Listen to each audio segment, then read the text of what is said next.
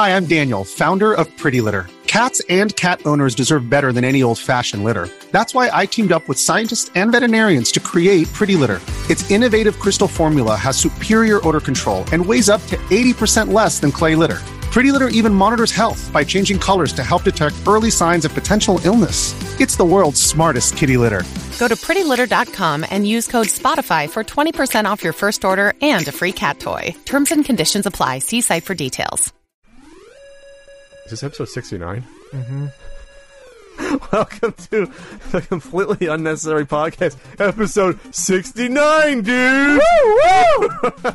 For uh, t- t- Tuesday, April 5th, 2016, alongside Ian Ferguson. Howdy. I'm Pat Contri. Boy, do we have a plethora of topics for you tonight. Dozens and dozens of video game topics. Entertainment. Kaliko Chameleon, please die. Uh, and your Q&A. Uh, talking about a few things like, I don't know, Video Game Hall of Fame inductions. Uh, a look back at the canceled Bonk game, Brink of Extinction. Aw. Hyperkin might be doing a Turbo Express clone. Gold analog NT units. This is insanity. At WrestleMania 32 wrestling thoughts. Ian, well, how are we going to get through this? Um, just like we do every other podcast, Pat, we're gonna we're gonna go down the list in order. uh, what we're gonna do is we're uh, we're gonna start first with our sponsor. So, Sure. hey guys, Jerry here from Embraceware. We have a new game coming soon, which is named Wee Man Sniper. If you would like to be notified when the game is released, enter your at email address at weeman.com. That's W E E man.com. It'll be available on iOS, Android, Mac, and PC. As always, you can get a sneak peek of what we're working on by checking us out on Twitter, Instagram, and Facebook. We're at slash Embraceware on each. For instance, Facebook slash Embraceware. Thanks, Jerry. Thanks, Jerry, for being a proud po- sponsor of the CU podcast. I'm going to adjust Butters real quick. I'm going to rest his little head right there. There we go. Butters! So, what have you been up to, Ian? Swigging beer. There we go. Well, my therapist says I'm doing great. Um, working. Uh, still just working a lot. We finally hired someone. Um, Yay! I oh, get- you didn't tell me. You know what? Don't worry about Butters. He's fine. If he wants to nap, he can nap. Um, I get to work with her tomorrow, which means that uh, we still need one more spot to fill. So what this means is I my- can, I can put in a solid five hours a week. Yeah, If thanks. you need me. Um, so what this means is that my weekends will be less stressful. It's not really going to alleviate the um, scheduling issues, but it will make uh, everything start to flow a whole lot smoother. Other than that, I've been playing um, a surprising amount of games, uh, trying to actually make use of the money that I spend on these things. So I've been playing Pokken Tournament, which is um, the po- Pokemon fighting game by um, Namco, and uh, Shock. I've been playing Puyo Puyo Puyo Puyo, Puyo vs Tetris. Huh? So you know Tetris. You like Tetris. I've never heard of it. And then Puyo Puyo, Yeah. uh, Mean Bean Machine. Well, it's a game where um, it's a versus puzzle game where you can do Tetris versus Tetris, Puyo versus Puyo, or Puyo Puyo versus Tetris, and it's quite a bit of fun. You So lost me. It's fucking easy to understand, Pat. It's a two-player. Tetris. Out of. Get out of here. Just talk. What is what's going on with your life? Mention the book. Uh, mention the gym. my gains? I don't mention the gym all the time. I feel like I'm at 75 years old because I my my hips sore from roundhouse kicks on the heavy bag in the MMA room. Um, You should do them on the that. speed bag like Frank Dux. Oh, pff. that's not that's not what that's for, Frank. But I guess it worked out for him. this, this kicks four feet over his head. Um, so the book is is will be finalized this week. I know I've said that before, but uh, Ashton, who's actually uh, one of the writers, is going through the whole book again, helping to re-edit it and, and get rid of like some word redundancies, some um, some not run-on sentences, but sometimes like comma splices are called, where maybe you start a new sentence, you know. So she's done a great job doing that, and so that'll be done this week and buttoned up. Which means, unfortunately, that the ship date for the book's probably going to go to probably early June. Unfortunately, so most people will get it in probably June instead of May. Sorry though, it's like I can't release a patch for a physical book. That's the bad news. So I mean, I hope you understand. At least it's not like Mighty Number Nine getting delayed like three years. It's only a couple of months. Fucking, it's a side-scrolling platformer. What the fuck is going on? Not that it warrants its own topic, but it's just ridiculous. So yeah, so at least I'm not that. I'm only like three months behind schedule, not like uh like three years. So I guess that's a little bit. Holy fuck! Other than that, yeah, the gains are all right.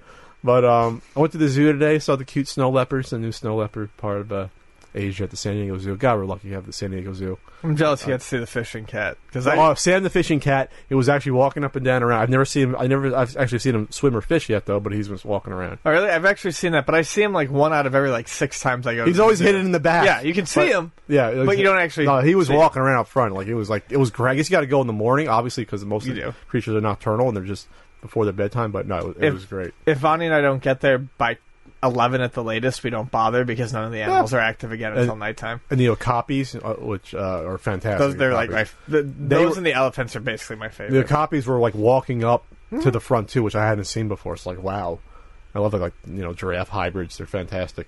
Nature's okapis. little patchwork dolls. Yeah, it's like what the hell? Why do they still have stripes on just their like bottom of their legs? What kind of evolution tr- evolutionary traits is that What that they haven't you? lost? why? Why are you the way Why you do are? that- yeah, that's like a create a wrestler uh, animal for the zoo. Yeah. create a zoo creature basically. well, you know, you know those books where there was like the three parts. Yes, and you yes, could flip them. and yes. yes, that's Wow. exactly what the okapi is. Wow, I haven't thought of that in forever. Yeah, you put the head, the, the- yeah, exactly Had the body and the legs. It's, it's definitely definitely interesting. Uh, other than that, so once the book's done, I can get on the rest of my life, and uh, I maybe thought you were going to say get on an okapi and gallop off into the sunset. It, it'll feel like the same exact thing. Um, so if, if you want to if you want to order the book, they're on the, at the website. You can still pre-order or get a digital copy, which won't be three months behind, and that get, does get patched, uh, the, the digital version. Uh, but I can actually plan the next NES Punk video since there has been one in three months. feels like longer Christmas. It feels like Christmas like a year ago. I, I didn't even have Christmas. Christmas passed us by. Uh, you got to come over for Christmas uh, Day when Frank makes the sauce and the stuffed shells. And I mean, we did. It was just that was like when we were the busiest, and it was like, got a day off for Christmas. All right, back to it.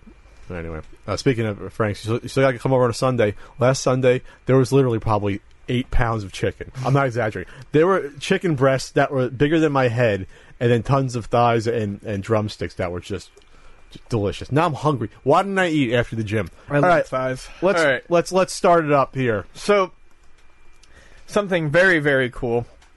Um, and things like this have occurred before, uh, but um, what we have is a uh, what happened recently was an SNES code injection into a copy of Super Mario World. Uh, now this has happened before uh, using an automated device that basically, through um, glitching the game, will allow you to input bytes of code. And before it's used basically a robot of some sort to do this so that it's very precise in It was hooked up It's with moved- program right. code before, and it would inject it through what the controller port. to the controller port. Okay. And um, this is done by once you glitch the game by moving in certain degrees, ca- get, capturing mushrooms, swallowing certain shells. You can actually input code into excess uh, RAM on the system cartridge and create little things like Snake had been done before. Um, so, but this time, uh, Flappy Bird was injected into uh, Super Mario World um, using the Mario sprite as, fla- as the Flappy Bird, and then using the um, iconic uh, um, Pipes. pipes, which were used in Flappy Bird uh, as well. And this So- is done by uh, SethBling. Yeah, and it was done manually, which is the thing that is so absolutely It's- insane. It's about like this. sorcery to me. Um, now the code was small and it was written small so that he could, uh, so that it would it would be easier to do it without mistake. Um, and the nice thing about it was is because certain assets were already in there, graphical assets.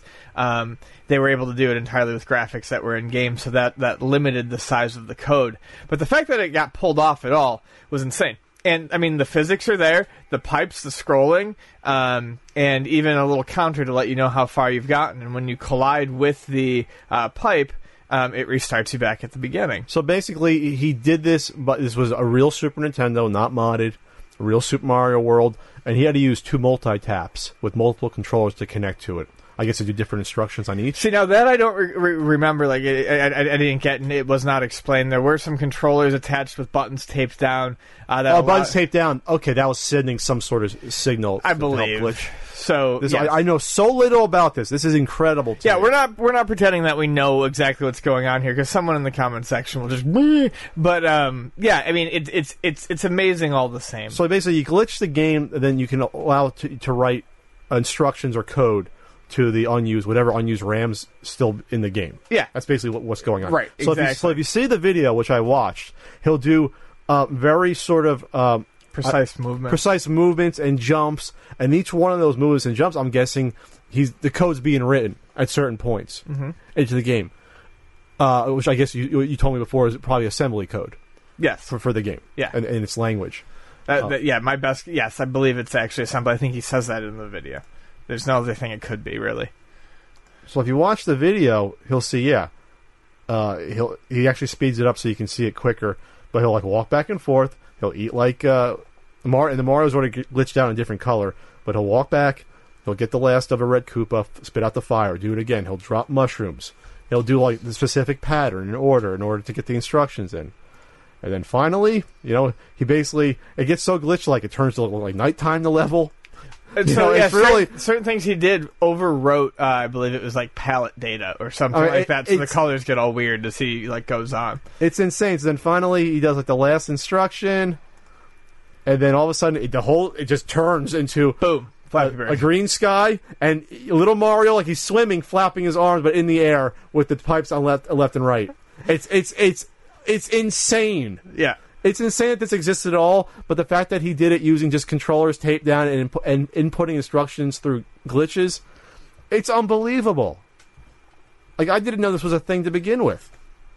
that's nuts.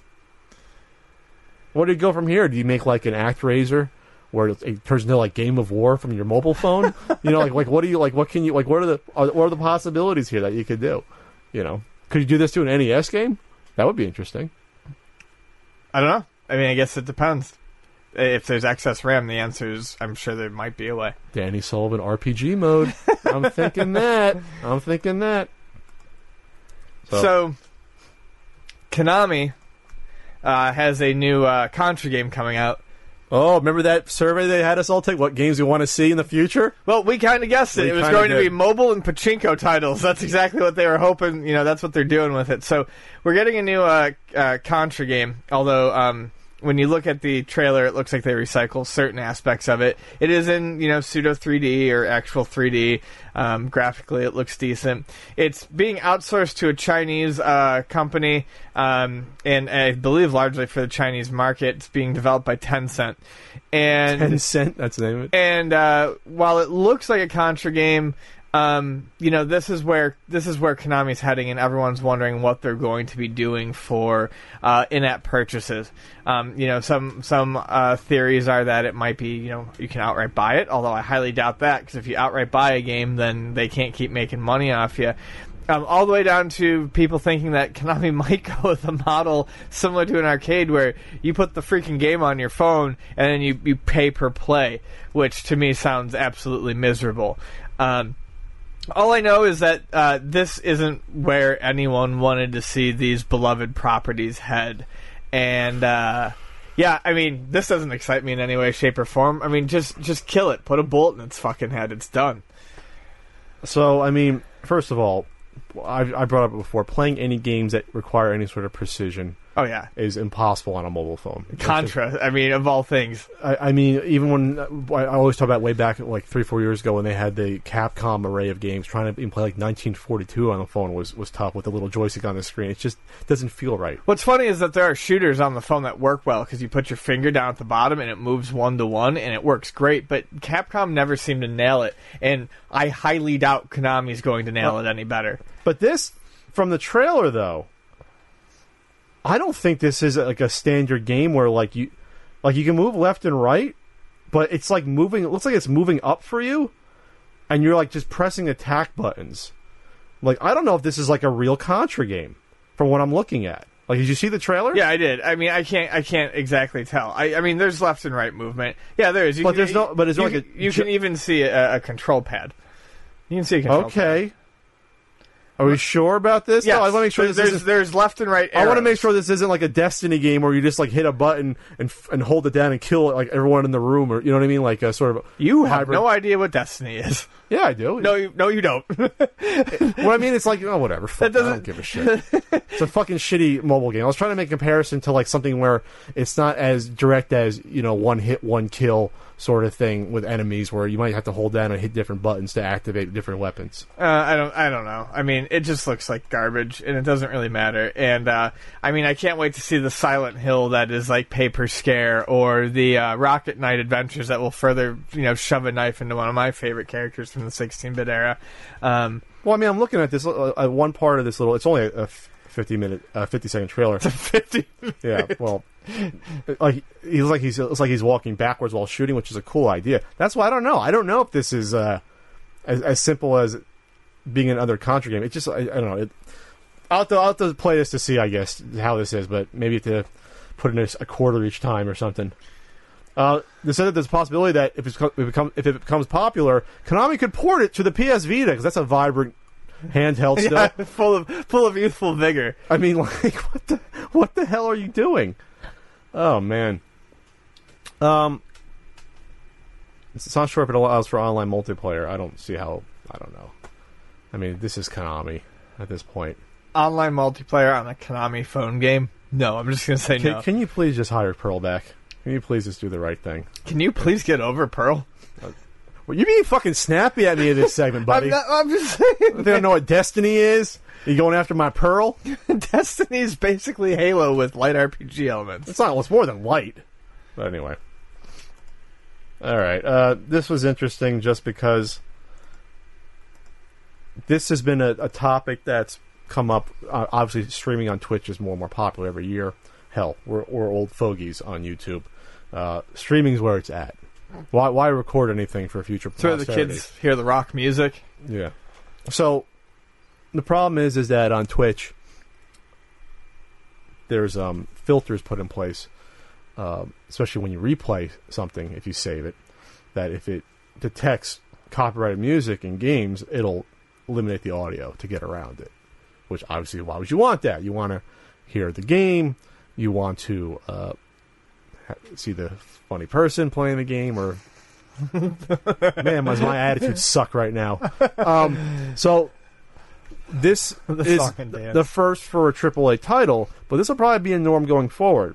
That the developers uh, of Quantum Break, starring uh, was it Shawn Ashmore, Iceman from Mm-hmm. the X from the original X Men movies? That's all I know him from. I'm not sure it was anything else.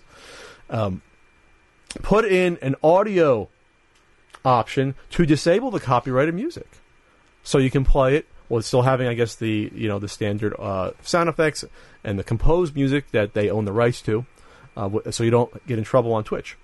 It's a really cool idea. I think it's fantastic. Um, I mean, we may be old men at this point. We may not understand the, the streaming the way we should. I may have gray in my beard. You may be getting a little salt and pepper, but uh, it is nice Are we that going to throw down this podcast?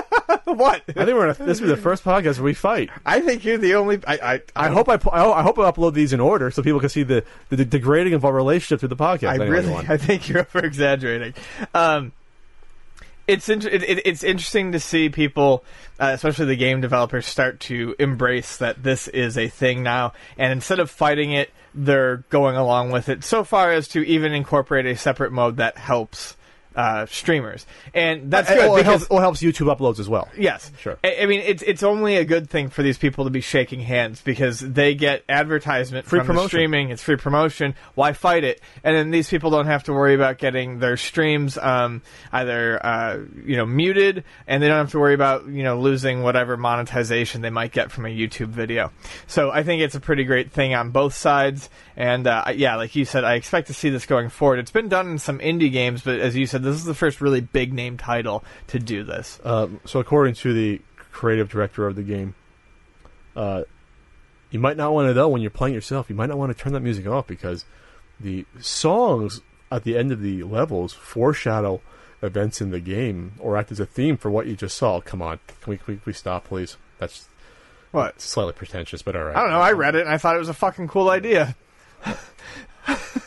Jesus Christ. Why not try to make something interesting? I mean, okay, that's okay, cool. okay, all right, all right. Uh, you know, but this game uh, is it, this game actually out yet? Is it coming out? I, uh, it, it's got- been it got it's been, pushed, right? It's been reviewed, so I believe it's actually out or coming out very shortly. Uh, wonder when they actually shot this. I guess um, I don't know what's going on with Shawn Ashmore, but I haven't seen him in any movies in like ten years. So No. I, I guess they got him cheaper. Shot this like seven years, or shot his footage like seven years ago. Mo captured They it. shot it in I'm not 1999. trying. I'm not trying to take a shot at Shawn Ashmore. I just know what he. What, he, what I, don't, I haven't seen him in anything. I just think it's surprising. You know, Well, it's it's like uh, L.A. Noire, but then again, that actor was in uh, uh, Mad Men, so he was Yeah. something current. At, at that point in time, he was pretty big for that. Are you going to play this game, Ian? Which one? Quantum. Quantum. uh, it's it's Xbox. No, which, Destiny. Which one? Quantum- Which one? Are you going to stream this game, Ian? No, I think it's an Xbox One exclusive, so I couldn't play it anyways. Ooh, I- is, I- it- is it a timed exclusive? No, I don't know. Is I it? don't think so. I'd, I'd probably play it if it wasn't an exclusive. You want to play it? Man, are we in bad shape? Yeah. Moving on. So, remember, it's already been a year ago where we had the first class of the Video Game Hall of Fame. You had such games like Pong, Doom, Super Mario Brothers was in there. Tetris. Uh, I believe you had World of Warcraft. hmm So it was. We always we agreed like they were all they were all they all belong there. They're all worthy, absolutely. They're all wor- worthy. Obviously, you can't pu- put them all in the same time. There's so many of them. I think they did a pretty good job this year, and actually, now that this is the second year, I'm, I'm having a lot of fun seeing what they pick and and trying to figure out why. And all but one of these makes sense to me this year. And uh, So this is a physical museum in Rochester. the Strong Museum, yep, Yeah. about 45 minutes from where I grew up. It's probably one of the coldest places on earth because I remember visiting there for maybe want to go to RIT. Thank God I didn't. There's literally uh, subterranean uh, villages and hallways that separate the buildings because you can't go outside for like four months of the year. Anyway, so the the I guess the finalists this year are uh, all strong except for one I never heard of, which Yep. we'll, have to, we'll have to talk about. I think we're on the same that, one. That was like the Rolling, uh, you know, the Rolling Stone magazine pretentious pick of the, you know, of the year. One they pick like the album or band you never heard of. So Elite, Final Fantasy, Grand Theft Auto 3, The Legend of Zelda, Minecraft, Nurburgring, uh, The Oregon Trail, Pokemon Red and Green, Civilization, The The Sims, Street Fighter 2, and Tomb Raider. Um, so all these are fantastic picks. Uh, Nürburgring, I can only guess is a racing title. I'm not sure why it's important. Unfortunately, maybe it's the first one with a wheel. But Nürburgring's a famous racetrack. That's all I know. I got to look it up while you talk about this because I know. so go ahead. But Oh, I, I missed out on Sonic the Hedgehog, Space Invaders, Street Fighter Two. and John Madden Football. I said I said Street Fighter. Okay. So yeah, these are all. Fa- I mean, these are all fantastic Oh, yeah. picks that I think All are I worthy. mean, uh, do, do we really need to explain why Civ is a fantastic addition? Um, Tomb Raider, you know, was kind of the first like 3D action adventure game. Um, Oregon Trail. I mean, everyone knows Oregon Trail. People still play it. The gameplay is still a Probably other games. the first widely popular educational title. Yeah, every school had it. Um, Space Invaders, which a lot of people felt like should have been in the first the first year. Um, I don't think it's the greatest video game ever made, uh, or the most important video game ever made. However, uh, you know, maybe you disagree. I, do you agree? I'm not sure. Inside jokes. but they're not super inside if you watch the video game years. Um, Elite, which didn't get as big in the U.S. as it did No, um, in, way in Europe. way huge in Europe. But it was kind of the first, you know, uh, open world space exploration game. Um, arguably the first open world uh, game. yeah, That was like eighty four. Right. And you've still got games today that are trying to, you know, do exactly this but better. I mean, No Man's Sky, I mean, owes everything that it's doing to a game And all the like Privateer Elite. games and, Star Citizen. One that I loved called Lightspeed and Hyperspeed. Oh, Um, Minecraft, uh, once again, we're old. Uh, I have Minecraft. I tried to get into it. It looks really cool. I don't have the time, but it's basically like digital Legos with an adventure mode, and kids freaking adore it. I mean, it, deserves to be in there. Um, Grand Theft Auto 3, not a huge fan of the series, but another like great example of an open world modern game. That was the first sort of modern open world, right. uh, mind blowing experience. Before that, uh, the Pokemon games launched an uh, a, an absolute phenomenon that, that is continuing to this day. Uh, I mean, I've worked in game retail for ten years now, and there has never been a moment where Pokemon games were not out the door within 24 hours of us getting them in. They just that that they sell. Legend of Zelda. We don't talk about. We talked about the 30th anniversary. Why that's important. Yep, Uh, Sonic the Hedgehog is. I, I mean, was was probably I- the. I would argue that is the one of the weaker choices out of this batch. Uh, it's iconic. It it it was the game that pr- continued to propel the the Genesis system. I I still think it's a good game, but I think you have to look at it from what it did for the Genesis as a whole, I- or Sega, not I- so much the game. I understand that as this helped be the a, finally competitor to Nintendo. Sure. But taken by itself, if Sonic the Hedgehog wasn't like the mascot of Sega, would this be in the conversation? no, I mean probably not. Um, as much as I like it, probably not. Uh, obviously, Space Invaders, uh, Brought that up. Uh, John Madden football. I mean, the, the Madden football series was the first real uh, to, to successfully take a stab at realism in a sports game. It was also the first one that was really. I mean, there were others, but it was the first one that was really a game. You know, a Yes. lot of a lot of other football sim, a lot of other football games were either very arcadey, X's or, and O's. or they were X's and O's. They were strat- strategy And games with X's and O's where the plays ran out on their own. Um, Final Fantasy, well, I would have loved to have seen Dragon Warrior there, Final Fantasy was really what took and polished the uh, turn-based console RPG, and it deserves its spot. I mean, absolutely. And The Sims was another one of those phenomenon games that, when it came out, it was. Um, I mean, everyone was playing it and it really gave you uh, not so much an open world. I think people use sandbox and open world a little too interchangeably, but it was a sandbox game. It just gave you all the pieces to play with. So, Uh, Street Fighter Two oh, yeah, uh, okay, right, of course, Street Fighter Two. The cemented the fighting genre and basically all the uh, modes and tropes and just flow and moves and buttons that for any fighting game afterwards, basically. yes, there were fighting games before it, but really, Street Fighter Two might as well be the start of fighting games. Sure, because even Street Fighter One, no one gives a shit about. Yeah. and then Tomb Raider, polygonal boobies. That's why it's in there.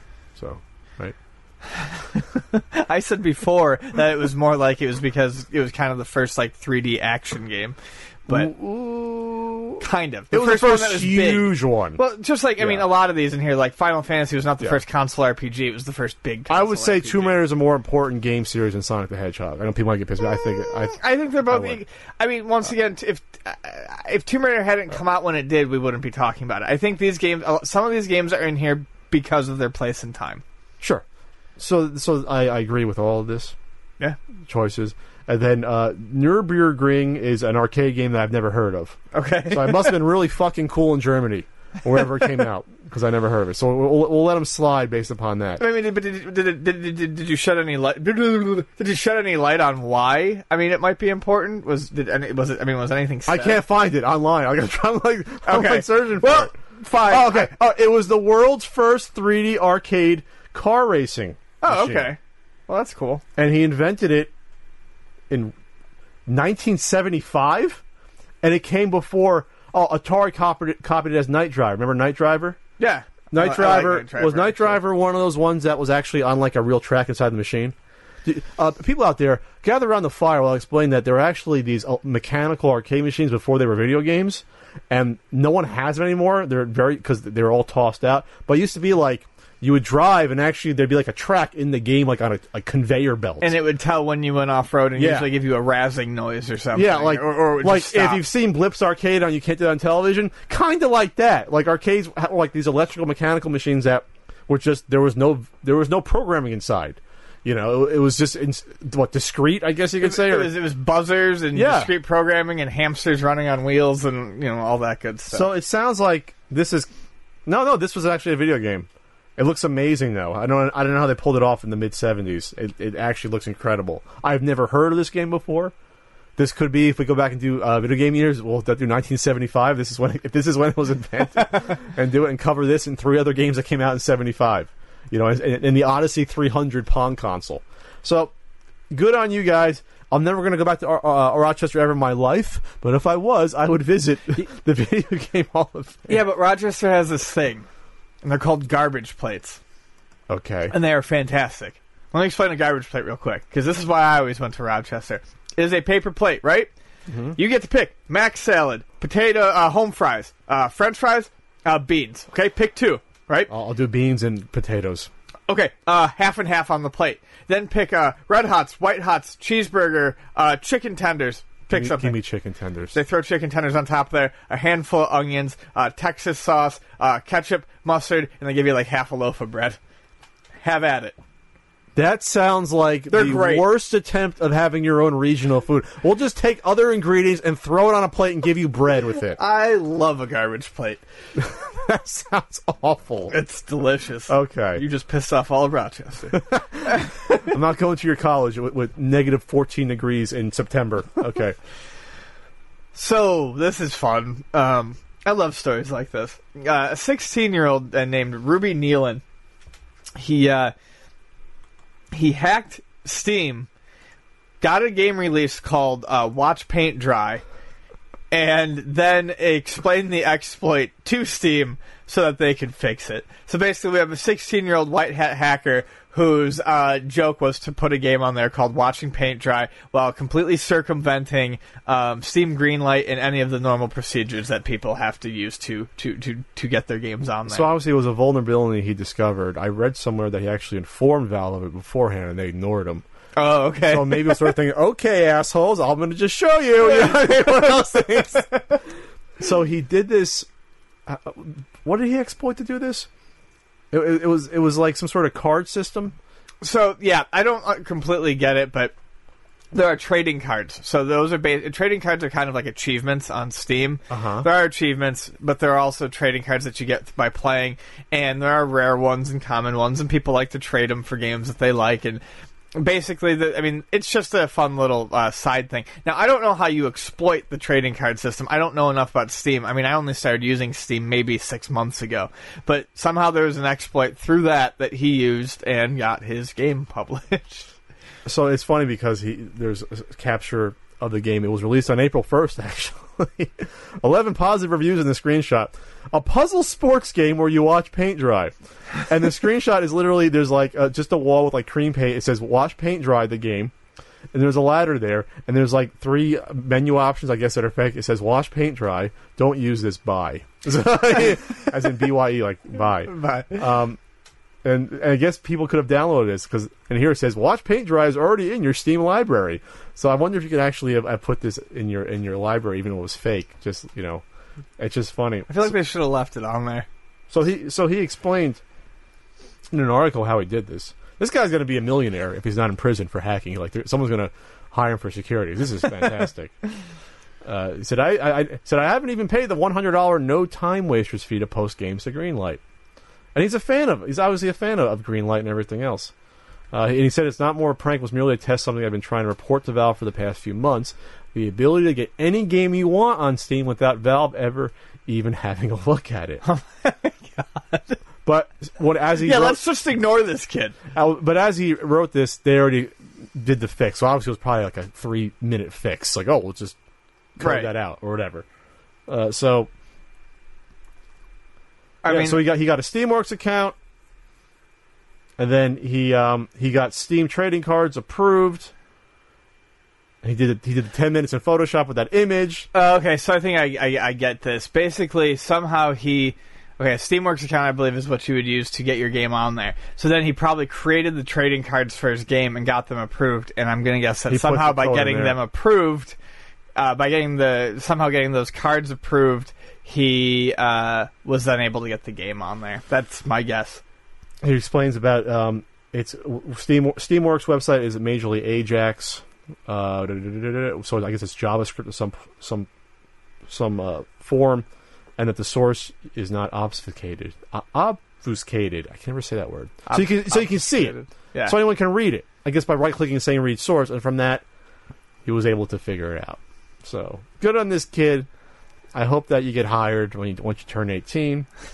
It's even fa- fascinating stuff like Frank when he hears about this about like what is it that kid in like I think it was in New Jersey that that hacked into the fucking uh what was it the unhackable freaking phone? Those awful uh phones.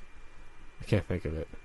The ones that no one uses anymore with all the, the keypads on them oh, Blackberries. yeah someone actually hacked a BlackBerry when they said they couldn't be done. And some kid I think in New Jersey did it. You know like just for shits and giggles. you know so anyway it's just interesting. That's all I got to say. I'm running out of steam on this story Ian. Boom. All right, this is this is a topic that is a little close to to my heart, just because I love Bonk, I love Hudson Soft, and I interviewed Hudson Soft way back at Comic Con 2010 when this game was uh, going to be coming out, like later that year or the next year. Uh, we're talking about Bonk Brink of Extinction. So if you remember the heralded Bonk series of games, there was eh, four of them if you don't count the Game Boy one, I guess it's five.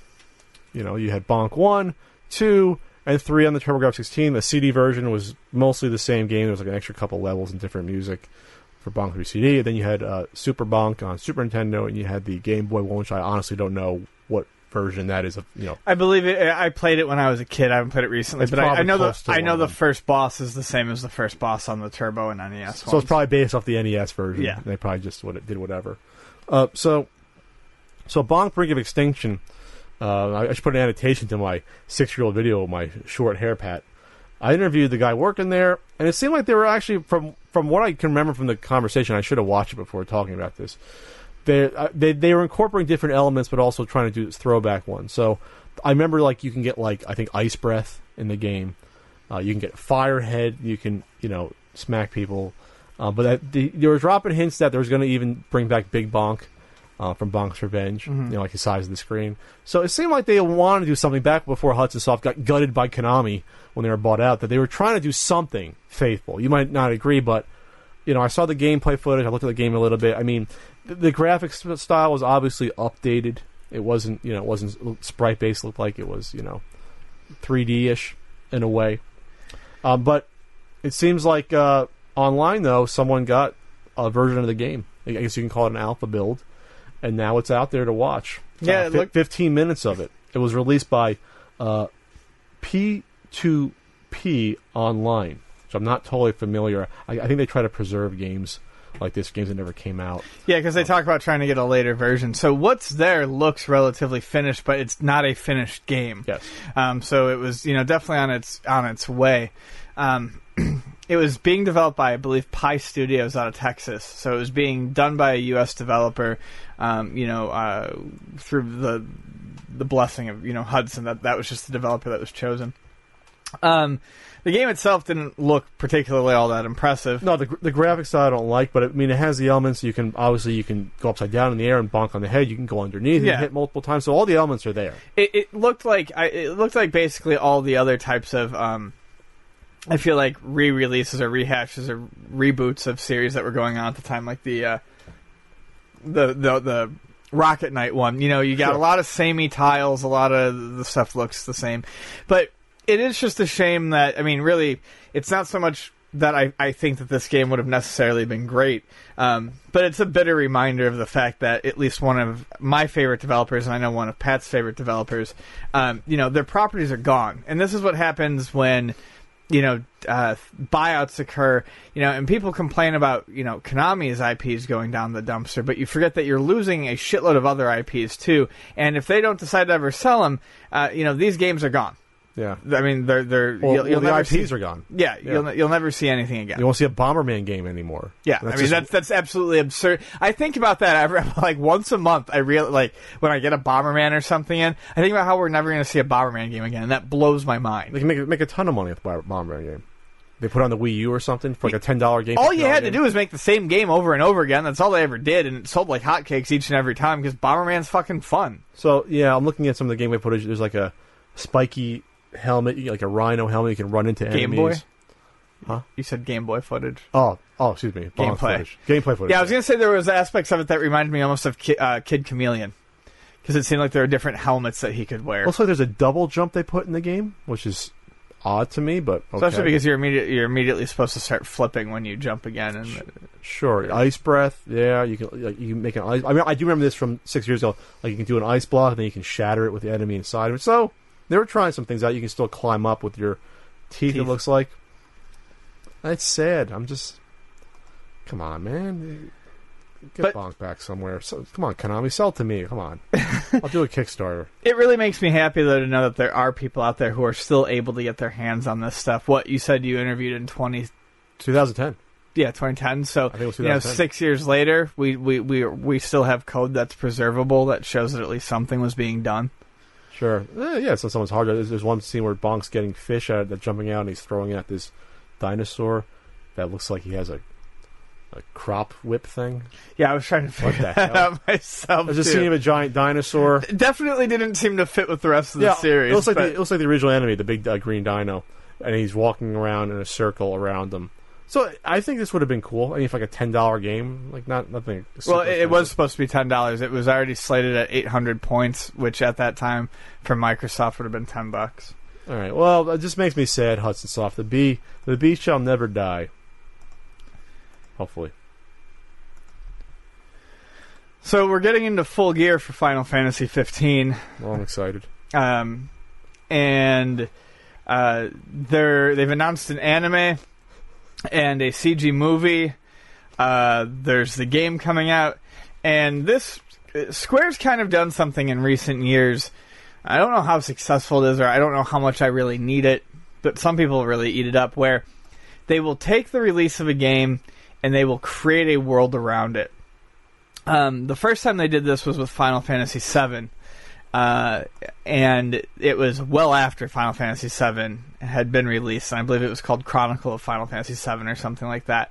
And it was when they decided they were going to release a prequel and a side story about some of the enemies on cell phones. And then they were going to release a follow up movie. And then they released a shooter starring one of the characters. And it was to feed people um, more of what they wanted in the world that they liked without doing a remake or anything like that. They um, also called the collection of games that surrounded uh, Final Fantasy 13, including Final Fantasy Type Zero, something like Fabula Crystal Novalis or something like that, Story of the Crystal, and that was another universe as well, even though it didn't all interconnect. And now they're apparently doing it with Final Fantasy 15. Um, the anime, I believe, is already out. You can start watching it. Uh, and Final Fantasy 15 looks to be a buddy road trip type of RPG game. Um, I actually haven't played the demos. Uh, the battle system appears to be a bit action based. I'm gonna, I'm hoping, hoping that it's a little bit similar to Final Fantasy Type Zero because I love that game. Um, my thought on this sort of thing though is, I guess if you plan it out in advance like they're doing with Final Fantasy 15, um, you know they can make it all work cohesively. But it also has the potential to fail miserably. Um, in my opinion, the Final Fantasy VII attempt was awful because Final Fantasy VII was written as a game with a beginning and an end um, in '97 and done, and then they tried to add, shoehorn all this other stuff in. That, uh, I mean, honestly, you could have just let be what was there. So, I don't know. We had. It's just. It's. Uh, I, I I'll play the game, but I can't really get excited about all the extraneous side stuff. The anime won't enrich the experience for you to play the game more, or the movie. The movie's gonna be released digitally, so it won't be in theaters like uh, the original. Uh, Well, there's three. There's this will be the third movie they've done. You're thinking of Spirit Within, which Spirits was, Within from 2001, which the only reason I saw that in theaters and fell asleep in the theater was to see the Spider-Man teaser before that. and there's Advent Children, which was the Final Fantasy VII one. Was that was that in theaters? I don't believe it was, it was. I, or it probably got like a couple theatrical showings. But I know that one was blue. I think it did get theatrical showings in Japan. But yeah, that one was released to DVD and Blu-ray. Um, so I don't know. I mean, Final Fantasy to me hasn't really been the same since nine or ten. Um, they pl- uh, this almost in reality this actually kind of makes sense because they have become playable anime. There's less gameplay in each of these and and more story, which for a certain subset of people that's going to be great, and I, I don't hold that against them. But it's not exactly the type of game that I'm I'm you know chomping at the bit to get my hands on. Yeah, at this point because they're probably using the same engine to to render it out. You know what I mean? So what's the difference, right? Or yeah, I'm looking at it. I'm looking at the CG movie trailer. Yeah, it's pro- it's probably the same as the cutscenes. Close, Maybe a little, you know, a little bit better, a little crisper. a little crisper. King's King's Glaive. What? I can't even say that. King's Glaive. Can't remember if glaive is a weapon or a piece of armor. There's a, there's a guy. There's a big guy in a suit with a sword running on an old guy in a beard. Explosions, explosions. Final Fantasy 15. All right, I have, I have absolutely no love or hate for Final Fantasy. It's something I never got into. You are nonplussed. I'm nonplussed by it, which doesn't mean it's bad. I just don't. It's been a long time since that used to be a word you used a lot. Have I stopped using nonplussed? I gotta, kind of upsetting. I gotta put that back in the. I really felt like that was like a key word for you. that was a keyword for the Yeah. pat pat characteristic. Yes, exactly. for my personality. All right. We love it when Yahoo lists stuff about old retro video games, don't we? It did so much for the hobby when they talked about that stadium events back in 2010. Remember? That I'm was still great. dealing with repercussions. yeah, people uh, either scamming. I, I remember I listed on my website back in 2010 about 125 across the U.S. fake stadium events ads on my website of people saying They either had it for sale, or more importantly, well, my nephew had it back in the day, so I'm looking for it. I'll pay you fifty bucks for it. Just scum fuckery all over the U.S. Mm-hmm. It might be still on my website, my original the, punk- the, the punkeffect.com. I just, I just ripped into these people. I was, uh, I was a little more acerbic six years ago, a little more unhinged. I'd say. You would probably agree. Yeah. I'll, I'll agree with that. Why not? slightly more unhinged. Uh, so they're reporting on an eBay auction, a quote unquote jaw dropping three thousand one hundred and thirty three. I like that Uh, Shove it up your ass. This is so annoying. piece.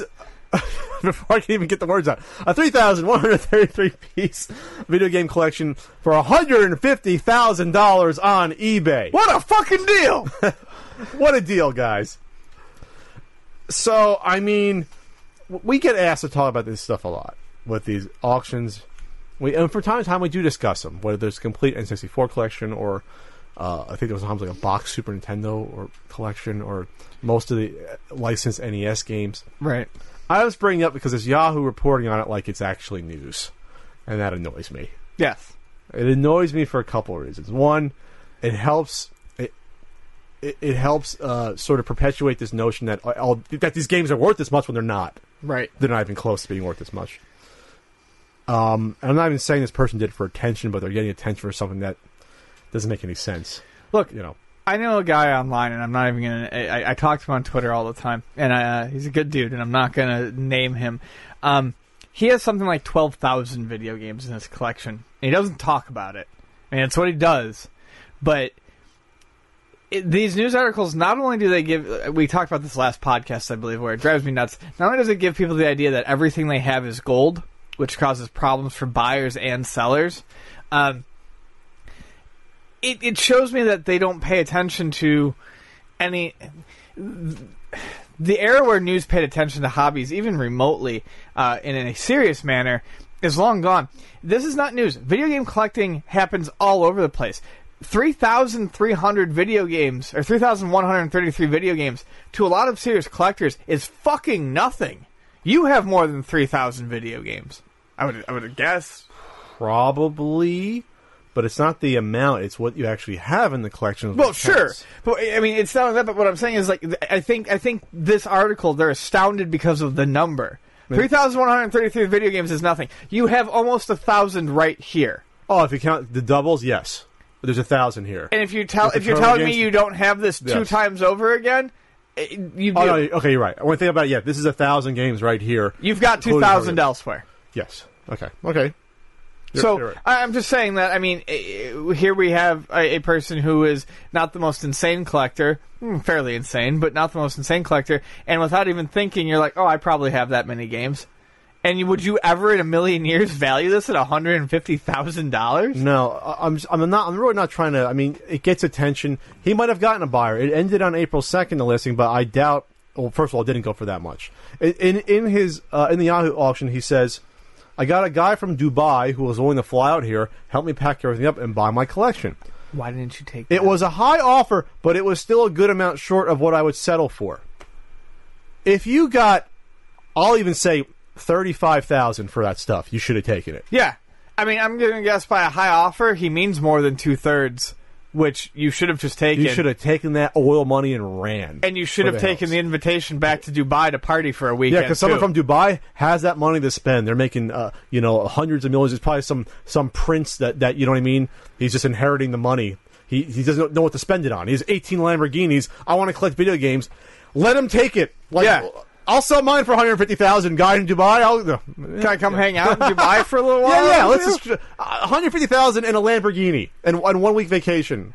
W- We're set. I had a not to get too off topic. I had a buddy in high school who went on to uh, be one of the first people who opened a successful like iPhone modding and repair business in New York. Yeah. And he did a, uh, a series of uh, twenty different colored, very professional iPhones for uh, a guy in Dubai. And literally, the guy just called him up like two months later and flew him out there for a week to eat and party. That's and it's fucking like, awesome. So this guy should have taken that opportunity. I will be whoever's watching from Dubai.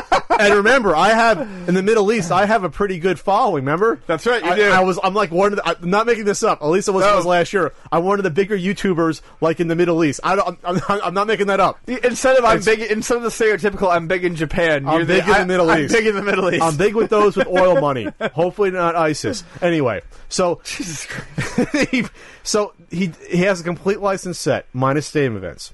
Does even have all um license what it looks like over 345 in the box. That's pretty good. Uh, doesn't have a full Super Nintendo set 561. Complete uh, N64 set. Whoopee! I, I, anyone can get that if they really want to. With some you know 116 GameCube games. Uh, Wii, 20 complete in box game, Wii games. It's just funny to see that because it's like 20 Wii games. A Virtual Boy complete set, complete in box. Sega Master System, 42 games. Sega Genesis, 306. So you're getting a chunk of games from some of these libraries. 112 Saturn games. Uh, 30 out of 37 32X. But you're not getting like a lot of these marquee items you'd expect. No. It's, it's not like he. It's not like he's going to have a uh, NWC card in here. He doesn't have a Stadium events. He doesn't have like uh, rare uh, Vectrex stuff. I don't think. You know, uh, TurboGrafx 16. He's got 84 of the 94 games. Does he have Magical Chase? It's not even. It's not listed here. So my, my Oh no, he does. Oh, oh no, he's missing it. He's missing. He's missing like Airzonk and Bonk Three and Hero Toma, Magical Chase, and and so once you get down to it, the the the, price just plummets. Moments. Right, because you expect these things in there You expect the four figure games to be there. and this is my fucking issue with this. This guy, uh, he could be a nice, the nicest guy, but this sort of thing begets the next collection that comes up for an insane price, which begets the next one. That, this, this is what we talk about every time it comes up. And like I said, I'm pretty sure we talked about this last podcast. This sort of insane pricing and this sort of wishful thinking is what leads the next person to put their collection up for 175,000, and they have none of the rare titles. This is what causes someone to come into my store with three totes full of stuff and expect to walk out with a grand. You're not going to. And again, it's, again, of course, you can do whatever you want. That's not what we're saying. We're just talking Yeah. about the ramifications and does it make sense, But- or is it a gigantic waste of people's time? Volume does not equal worth with your video game collection. Great, we can walk into a room and go, "Whoa, you got a big video game boner." Um, this is four. By the way, this is almost forty eight dollars per game. okay, that's insane. before the best offer. And if he, and I bet you that high offer was was probably at least half. I'm guessing. Like I said, if you, I, I, my my assumption was if he said high, it was at least two thirds. so it- so that would also say 25 30 bucks a game is still insane. Yeah. Still insane. Even if there is a box a Donkey Kong Jr. Well, let's put it this way: the guy from Dubai who probably has a lot of money, even he realized that that too was much. an insane amount of money to spend on a collection. Exactly, because he can just hire someone to go on eBay and buy all those Within games two for, weeks. for half the amount Yeah. or less. Honestly, my gut tells me that that stuff's not even worth fifty thousand. That's just my gut. Mm-hmm. Just my gut. But at the same point in time, I mean, like I said, I don't want to sound like I'm throwing the guy under the bus. I mean, this is not good for the hobby to keep seeing stuff like this, but uh, he doesn't sound like he particularly wanted to sell it either. Yeah, it's weird that sometimes you sort of uh, inflate the price based upon, well, I had this stuff for years and I spent a lot of time searching it. That doesn't cares. matter. Not when today. you're buying it. No one cares today. What's the value of it? Especially with the amount of people who want to buy into collections. No one cares about your man hours. They care about what you have, and you're missing the stuff that would make your collection shine. I'm sorry, I don't have a statement, Vince Ian. I don't Sorry. give a fuck. I'm sorry. I don't believe you need it. You're handsome as you are. Oh. let's talk about let's talk about it could have been April Fools. Remember last year that there was going to be a, a Game Boy adapter that Hyperkin planned for a smartphone, but now they might be making a Turbo Express clone. Um, Hmm. If this is if this is done right, this could be nice.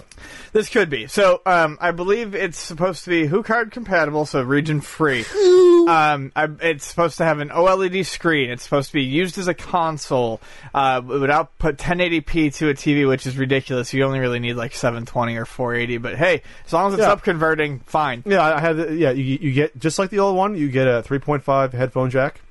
Yep. You get the turbo switches on there, yep. like the original, Uh, supposedly there would be a, a, a, TV tuner which makes no sense, but okay, put, throw it on if you want. just for the fuck of if it. it costs you a dollar per unit, uh, rechargeable 10 hour battery. That's outstanding. That's a, if, they, if they can pull that off with a screen that big, that. Because they can't do it with the SupaBoy. uh, oh, well, otherwise they'll, they'll have you know like the Turbo Express having like you know whatever it is, six or eight triple A uh, double A's Right. in there. HD yeah, HD TV tuner for digital HD channels.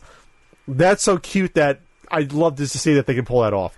And- Wireless Turbo HD, That's the thing. the Turbo HD link linking up systems. that thing that to me sounds pretty cool.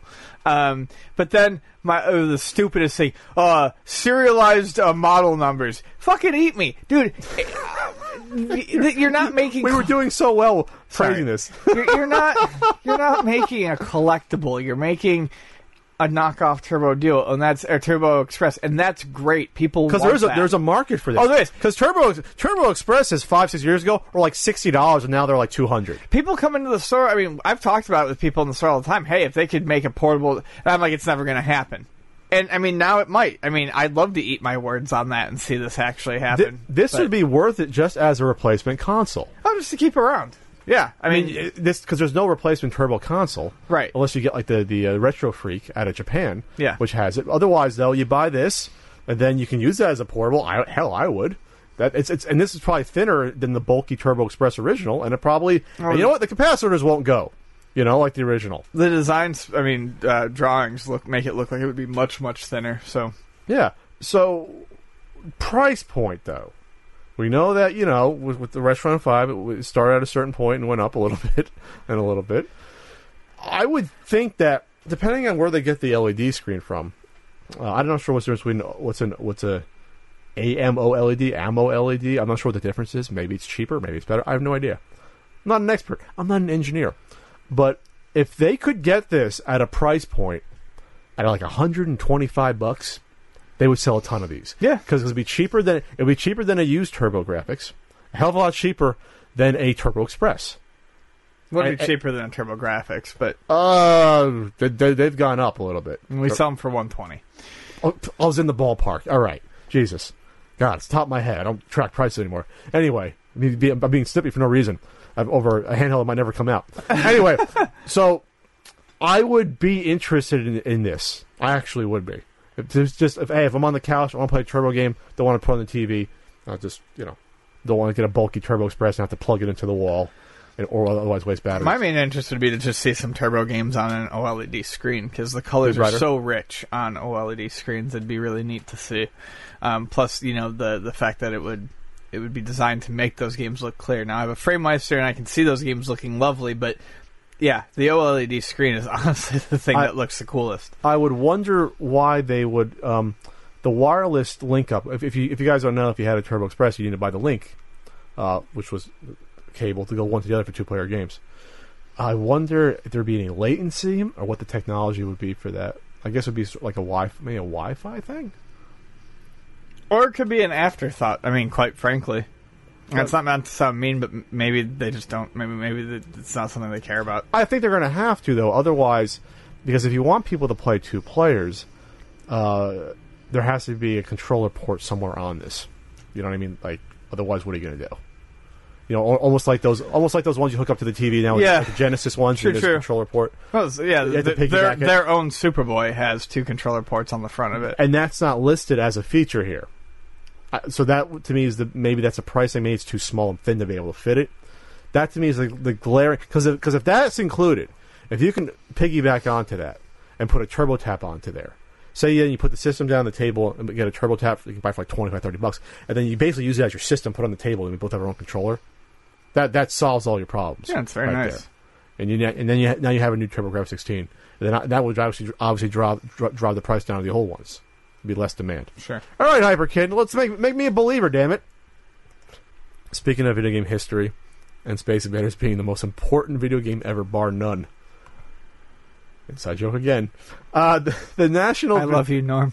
the National Video Game Museum uh, opened up in Frisco, Texas. Finally, Frisco sounds like a, a really really good breakfast meat. By the way, It sounds like a rash. does it? A Got a bad breakfast meat? Frisco on the side of my leg. So if you don't know, these are the guys, the National Video, National Video Game Museum. They've been around for like five, six years trying to do this, raise money. They for it. tour, right? They used to tour it around. They used to go to um, a few places. Uh, some of the videos I've done that got featured on Game Trailers in the past on the front page. You me and Joey Rue DeCina. Joey Rue, who I, I, I won't throw him under the bus. I won't throw him under the bus, but not for not being to ide- be able to. You're throwing him under the bus by not throwing him under the bus. Okay, so anyway, actually, it's it's an Easter egg in the video. But anyway, we did the national, we did, we did the Video Game History Museum tour uh, twice at E3. It was like 2011 and 2012, I believe. And they have these are three collectors, and I, the third name escapes me. His name's John. I interviewed him, but you have Joe Santulli, who used to run Digital Press in New Jersey, which is a great video game, uh, one of the better or best uh, used video game stores I've seen, retro game stores. Um, and then you have Sean Kelly. He's a huge collector. And the third gentleman, name escapes me right now. So sorry. But these are three collectors. These are guys in their uh, either late 40s or early 50s. And they've been collecting for like 30 years. They have everything. everything. They are above the elite collector tier. They are like the just the museum collector because they have the Atari Cosmos. They sit, they sit upon uh, Mount Olympus. Yes, they have like all the like uh all those like variants of the Atari consoles never came out, like the whatever the twenty eight hundred or whatever. They have those things. They have like the Sega Neptune. You know, like they they have those things. They have they have like the document material of like how to code the systems from the employees. They have all the like all the stuff like the patches that came out, the promo patches, like you used to sew on your denim jacket in the eighties. All the buttons, all the merchandise. Uh, so these are the guys that do it. If they want to do a non-profit museum, non-profit museum, these are the guys you want to do it because they have everything, and they are true collectors. You know. Um, so I mean, there's some pictures online. You can go visit it. I'm proud that this has actually gotten done because you need something like this. It's not an exhibit within a museum. It is a museum. I mean, the entire thing. Yeah, I mean, as, as someone who can speak to the, the fact that I've seen it in person at at, uh, at at E3, they've done it at the um, uh, what is it? Classic. They used to do the classic uh, game expo in, in Vegas. CG. uh, CG. Um, so they've been there. They, they have the pedigree. They've been collecting since the '80s, probably. Gotten their hands on material that's one of a kind, prototypes. Um, I, I think I joked in there. The only thing I didn't see was a gold NWC card. 'cause They had a gray one. They had, they had everything there. Um, I, I mean, there's not much more I can say about it. I- You never saw it in person, but if you remember those videos I did from way back in, then check them out. It's not it's not a plug, but uh, if I'm ever in Texas, I would love to see this. Yeah, no, I would love to go at some point. I uh, I don't know what Frisco's proximity is to Austin. That's the only place I'd ever find myself in Texas because I have friends there. We can ask Siri, right? yeah, what's the proximity, Siri? There's a giant. There's a setup of a giant. Uh, it's great. There's like a somehow have a giant monitor like uh, with a, I love that. I with saw a that. TV, There's like a big tube fake- TV. Yeah, it looks like a they're- big fake tube. and they're playing a giant pong. Who made that? That's insane. How did I miss that the first time I saw the story? How I don't know, but that? I would sit there all day probably. like, like like a big wheel and turning it. Get get your forearm workout. They have a whole line of all the computers Keep set your gains maintained. That's right. What, what was great about this was that it's probably the same similar setup to at E3 with the museum is that they'd have like every console set up that you can actually play it with a little Oh. placard telling you about the console, the history of it, why it's special. Nice. You know what I mean? So it's actually interactive. I would think they would keep that in some way. Oh, uh, it's a video game museum. They had- have to. They had the coolest thing ever, which is still one of the coolest things that there's not that many out there. The big Atari computer kiosk display Oh yeah, from yeah, like 82 or so. That's you know cool. they even have that uh, there. So check it out if you're in the Texas area. It's a giant. I know it's a giant area. It's, it's a state. It used to be a country for a think, small while, I for a few say, years. think It was a country. I think it's a third of the country actually. Right Uh, ch- check it out. Congrats to Joe Santulli and friends for getting this going. And Joe actually retired from the digital press store in order to do this. So Nice. We're going to review Miitomo a little bit. Review me, Tomo. Miitomo. I don't know what that is. We're doing our own Miitomo song. Uh, yeah. So, Nintendo uh, finally launched their first uh, mobile app, and uh, it's called Miitomo. We've covered it here on the podcast before, on right now. and it's uh, it's interesting because I don't think anyone expected Nintendo to launch an outright social network, which is what they did. It's not Um, a game. No, it's not a game. Um, so what Miitomo is, uh, what Miitomo isn't, is is a game. What it is is a social network that is similar to Ask FM, that allows for conversation threads. So what you do is where the name comes from is that you create a me using the same sort of me creator that you would use in uh, Nintendo's game Tomodachi Life, which was a sort of Sims light uh, interaction game. There's Pat. So you import your me, uh, you link your Nintendo account, or you don't if you don't have one. You make your little character, and it will ask you to answer a question, and you answer the question. Then your friends, which you populate your friends list by linking it to a Twitter or Facebook account and mutual follows, and we'll get to the problem with this in a minute. Problems. Yeah. Um, you can then invite your friends who have already downloaded Miitomo based on uh, mutual follows or friendships. And what will happen then is when they go to visit you in your room and they talk to you, you will see the questions that they have answered. And you can then comment on them or like them and create a discussion or, or, or, or, or you know, just, you know, throw a you start like a thread, a. Yeah, discussion a thread thread. People can come in, other people. and it's fun. Um, then usually when you leave or when right when you get there, they'll ask you another question. So you create another topic of discussion for people to comment on when they come visit you. The whole thing is kind of adorable and a lot of fun. Uh, there's a shop that you use coins for that you can earn by answering and asking questions. Um, to buy outfits and clothes, you earn game tickets for a Plinko style um, game where you can uh, You win more outfits or candy. right? yeah, you win more outfits or candy. Candy is used to ask more questions. Basically, there is a limit on the number of um, responses you can see from someone unless you use candy. Um, the only the only um, currency that can be purchased in Miitomo is the gold coins, which are largely used for uh, buying clothing. Um, by linking it up to your Nintendo account and doing certain things like checking in every day, getting a certain number of likes or hearts on your questions, you can then use uh, these little platinum coins to earn discounts on Nintendo games, you know, that sort of thing. Um, and it's all very neat and it is a lot of fun and i think especially in the first couple days it took a lot of people by surprise because i don't think this was at all what anyone was thinking it was going to be um, and i kind of like it uh, I mean, it's a way to really kind of kill some time.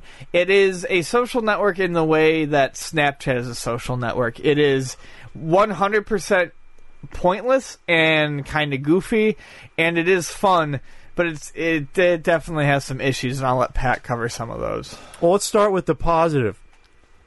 I love that you can link up to your your 3DS and Wii U accounts Yeah. and, and pull pull your Me off of there because that was great. Because I pulled my Me off there, changed the hair to make it longer, so my hair is longer now. I think I made my eyebrows a little bit bigger, and that was it. It's you made your one. face chubbier too, didn't you? No, same same. I feel like you're not doing yourself justice with your me. You made your face way too chubby.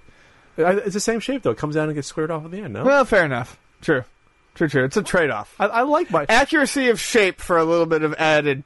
Added, Puffiness for added fat cheeks. chipmunkness, yes. Uh, if you look at my Wii, my Wii Me, uh, I, if I, actually, if I showed you, it's actually funny because it's how I actually looked like eight years ago.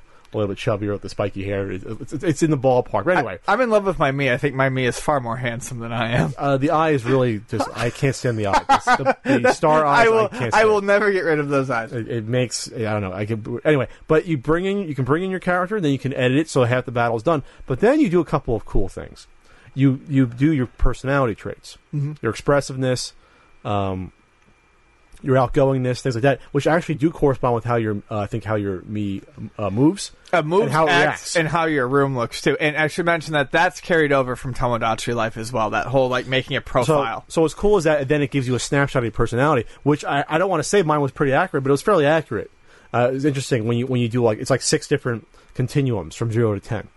Then you do your voice.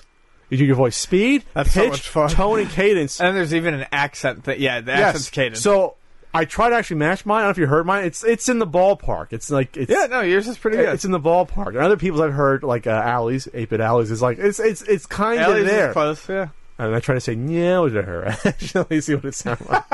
but so that's what that's what appeals to me. It gives it personality. Is that you the answers get read off. When you look at what Mii's were with the Wii and how how shitty they, they were just they were just like skeletons. Hair, hairstyle, eyes, nose, mouth. Get the fuck out of here. Yeah. Um, I mean, and now, I mean, you've got a pretty robust creation suite. Yeah, you now you can't adjust everything like I don't think you can adjust like the individual like head shape and things like that. It doesn't. It's not like I, I don't think it's, it's as robust as maybe the Wii U. No, you can totally do, Can you do that? everything. That, it everything that Oh, you can do.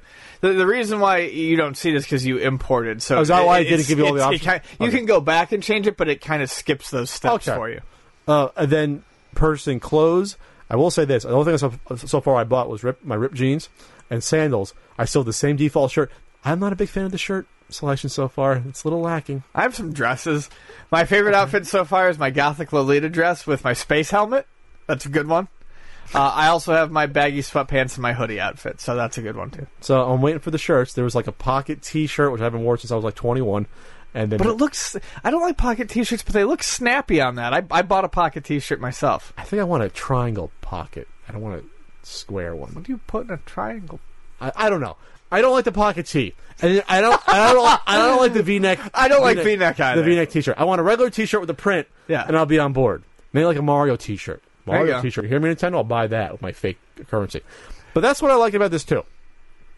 Before I get, get into the negative, I like the fact that so far you don't have to spend money unless you want to. I'm low on coins, but I have not oh, yet. I'm not. I have like twenty thousand. I've bought like sandals and jeans. Yeah, well, I, I, I've been more interested in the clothes, but every I, I've still been able to buy something new every day. There is going to get to a point where those coins dry up, but at least during they did a good thing by giving like during the launch week, they they gave coins? everyone enough coins to kind of have fun with it. So so far, like I said, the coins you could mostly close. I have a feeling Nintendo, you want to make money, be able to customize your room with stuff. Yeah, so now That's that's, something that coming. that's something that you could do in uh, Tomodachi life that everyone's like, why can't I do that? in I, I think I think they're just laying the groundwork. Just Yeah. they're, you're gonna dribble it out. I have no problem with Nintendo trying to make money this way if it's a good app and it's, you're not forced to spend money. sure. I have no problem. Now here's the negative side: adding friends sucks. It's annoying. At first, Now- I thought it was fine until you realized. There's no direct way unless I'm sitting here with Ian. If, if me and Ian didn't know each other, you can say, "Oh, we can do it." You both hit one of the four uh, uh, icons, and you can do it face to face. Right. You can do that. Otherwise, you got to be connected on social media. And on Twitter, on Facebook, it's fine because when you're connected on Facebook, you're friends. But on Twitter, you're only connected if you both follow each other. Right. So then you have to then follow someone, see him on your friend on your list to add, add them, then unfollow him if you don't want to follow him. I hate to say, it, I don't want to follow everyone on Twitter because otherwise, then Twitter is awful. Yeah. You want to be use it sparingly. You It's, want to it's not even so much necessarily that hey you're a bad person. It's No. that my feed is going to get clogged up, Yes. So that's that's the bad part. But there are suggested friends from friends of friends, You which can- is that's okay. that sort of mediates it. But I want to be able to say, "What the hell is your name? I want to add you." Well, here's the problem with the friends of friends. Now, some of them like um, Alan Thompson, our good buddy Alan. I saw him on there, and I was like, oh sweet, suggested friend, added, done. The the problem is, is when it's a direct friend. Um, it will tell you what their Twitter handle is. When it's a suggested friend, Mm-hmm. know. it doesn't. It just tells you what kind of friend, what what. It, it gives you like one or two Yeah, of your I- shared friends. I want to make sure I'm not adding a scumbag I don't want to add. yeah, That's the one thing. Right. I've already seen people I, I can't stand as friends of friends. Same. I'm just like, oh, that person stabbed me in the back. That person's an asshole. You know, like uh, that's always There's at fun. least three people on my suggested friends list where I'm like, no way in fucking Probably the same as probably similar to my list a little bit. I, Maybe. I would think. So, uh, so that's fine. The I, I I I can see people getting burned out by this a little bit, constantly doing the questions and answers. But I do see the value overall. Look, you can get deep with some of these. This isn't Yeah. just like, oh, what kind of pie do you like? You know, you can get into it like uh, if you, you choose to. Yeah. You can you can be frivolous or you can go deep on questions. It depends on what you want to do. I think it's also it's one of those things where the more friends you have on there, the more overwhelming it seems because you feel like you got to keep up with so much. But you don't have to. But you don't, and that's the thing. Psychologically, if you can just realize that, hey, today I'm going to turn this on, check in with three of my friends, answer some questions, and be done with it. That's when you're going to have, I think, the most fun with with Miitomo. It's when you have 50 friends or whatever, and you decide that you have to go through and try to interact with all of them. That if you feel like you have to keep up with this, you're going to get burnt out. You're going to have a bad time. You know the bad time. You're going to have a bad time. Do you think it's a good or bad thing for the private question and answers that only the other person can see. Are you, is that a little creepy to you, or you like the No, I, I think I think it's okay. I think it's it's fine because if it's too, if it's a question you don't want to answer, you can just hit skip. because that's the only way you can basically P, uh, PM someone, private message someone, is through those direct yeah, interactions. no, I. I like it. I've had some we've I've had some fun and cute answers, you know, and, and back and forth. But the whole thing is, if it's too creepy for you, you can just hit skip. Sure, and that's what I actually do. There's, it's a double-edged sword for not being being able to instant message someone because I think Nint- Nintendo doesn't want people using it for nefarious reasons. They want to keep more open and friendly and let's Yeah. say innocent in that regard. Because I can see the trouble that could happen potentially. We'll just say the Minecraft scene, or it can get sketchy as hell. Yeah. Um, I, I do like that, but like I said, yeah, you can have interactions like that. And plus, if you're really friends with someone, you can contact them outside your fucking phone or somewhere else. Right. That's exactly the, the when I visit people who ask me wh- where where you get the private interactions. If the question isn't comfortable for me, then I just skip it. And all my friends that I'm in real friends with in real life, I mean, what the fuck ever. It's the same thing. It's just texting them, you know, something. So it's fine. This is what I see in the future for this. I see them adding uh, little mini games a la the 3DS using your friends. Mm-hmm. I see that happening, like the little RP, mini RPG thing. I see that as an easy thing to add, whether paid or free. Uh, customizing your room and spending money to do that. I think that's got to be the first thing because that's Uh, the biggest complaint everyone's got so far. and then I see some sort of being group or meetup way you can interact with m- more than one. I see that as a possibility in the future. I'm not saying it'll be a chat room, but something interact with more than one person. I do see that down the line, and it might throw off the whole ask. I just see it being something really cool where, and, and you and you use like, oh, let's meet up for this discussion about this or something. I think I, dis- I disagree with you on that just because it's already sort of happening with the threads. Okay, but maybe but at least see them all in the same room. I don't know. That'd be cute. to See, I thought that that already happened to me once, but Oh, I, I, could. I could be wrong. They're- I could be par- wrong. Party without me in the same room. Sorry. So anyway, so I'm the NES punk on there. Nothing to manage. You can't add me unless I follow you on Twitter. Uh, since I don't have co- Facebook connecting, because I have 5,000 friends on Facebook, and so I don't know how to even deal with that. I don't know who would be who. Right. So But hey, I mean, for a first shot, it's got Nintendo like problems, but it's got Nintendo like fun.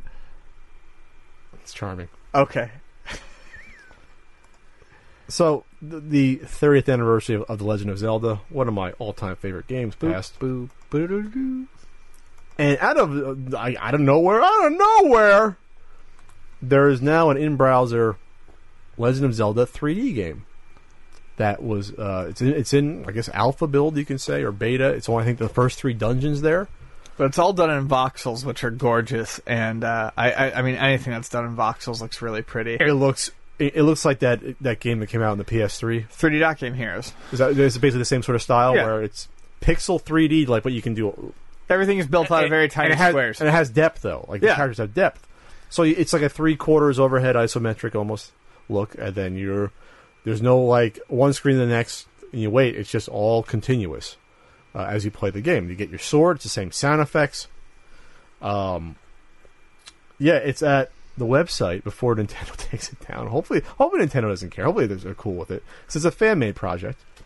It's at um, Zelda30tribute.com. I, I saw Mike Matei do a stream of it a few nights back, and uh, obviously there's some bugs. Sword can get stuck. It's not perfect, but they're they're ironing them out. I, I Nintendo, be cool, Nintendo, be cool. Hell, Be cool. be cool. Hell, maybe you can co-opt the technology and release your own version of it. Maybe throw kick back a few Zelda figurines to these fine uh, couple guys putting this together. I think it's a two-man team only actually doing this. These fine folk.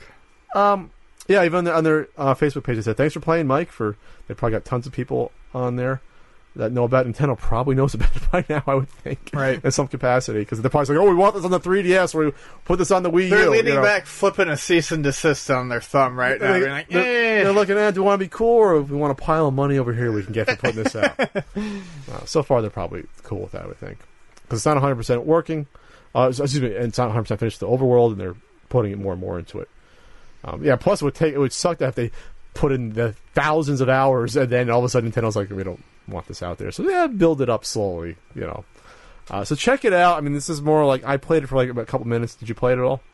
No, I mean, I but I will. I just haven't had a chance to yet. I'll pull it up on my phone and give it a go. It looks great. Yeah, like the one bug I saw is like when you kill like an Octorok, you can keep hitting your sword with the smoke, and it'll keep making the sound when you hit them, even though it's gone. Like a little something like that. But but it's cool how like when you get like an item, it'll like zoom in like the like the like the N64 games and like go and you'll see it. Oh, really? Oh yeah, with the oh, Triforce. that's so cool. Yeah, so there's some camera tricks going on. Maybe I'll do that when I get home. There you go, Ian.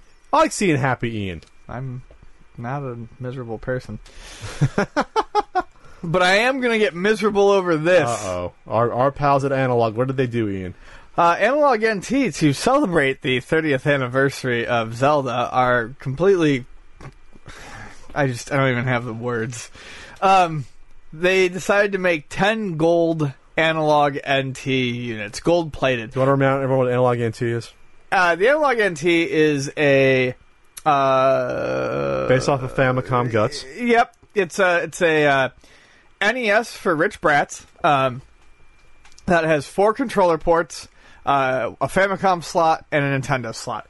It's actually pretty smart looking. It's just really really expensive. But there's a separate HDMI out adapter you have to buy. you get either a no you you get Choice of RGB or HDMI. right, which was not how it was originally advertised. Um, so now now retail for like 500. Yeah, retailed for like five hundred. Well, this one retails for five thousand. Uh, so if you really want to piss your money away, you can go ahead and get a real fancy looking uh, gold NES. But yeah, it's 24 carat. Oh, well, that's lovely. Plated inside and out with 24 karat. I'm so happy it's plated inside and out because that that's definitely fucking important. Um, but there's a transparent bottom on it, so they can avoid plating the bottom too. I, I'm sorry, I just don't understand why the hell we need something like this. because they're going to sell probably 10 of them or 8 of them or 7 because there will be people that'll buy it. Right, and yep, I I know uh, people can do whatever they want with their own money. I just think it's extravagant and pointless. Well, of course, yes, like most jewelry or high-end items for so- yes, of course it's pointless. this, Of course. It's it's a.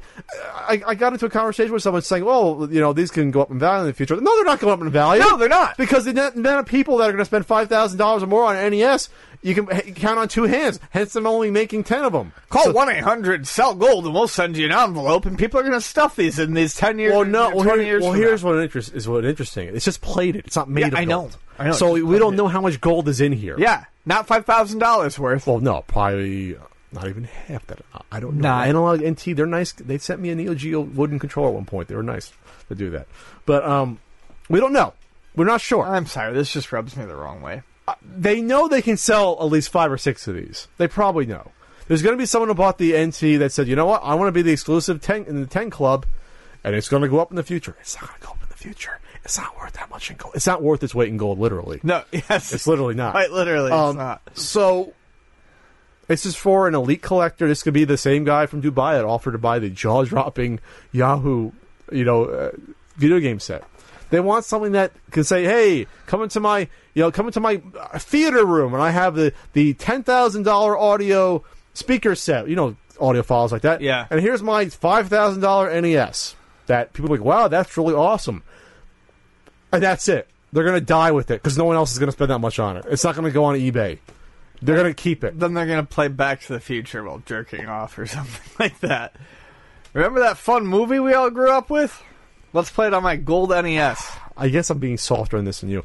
I don't think this is any more sillier than getting like a you know a limited edition version of a car that has gold, real gold on it. I don't. You know? I don't even know that I necessarily think it's sillier than the NT.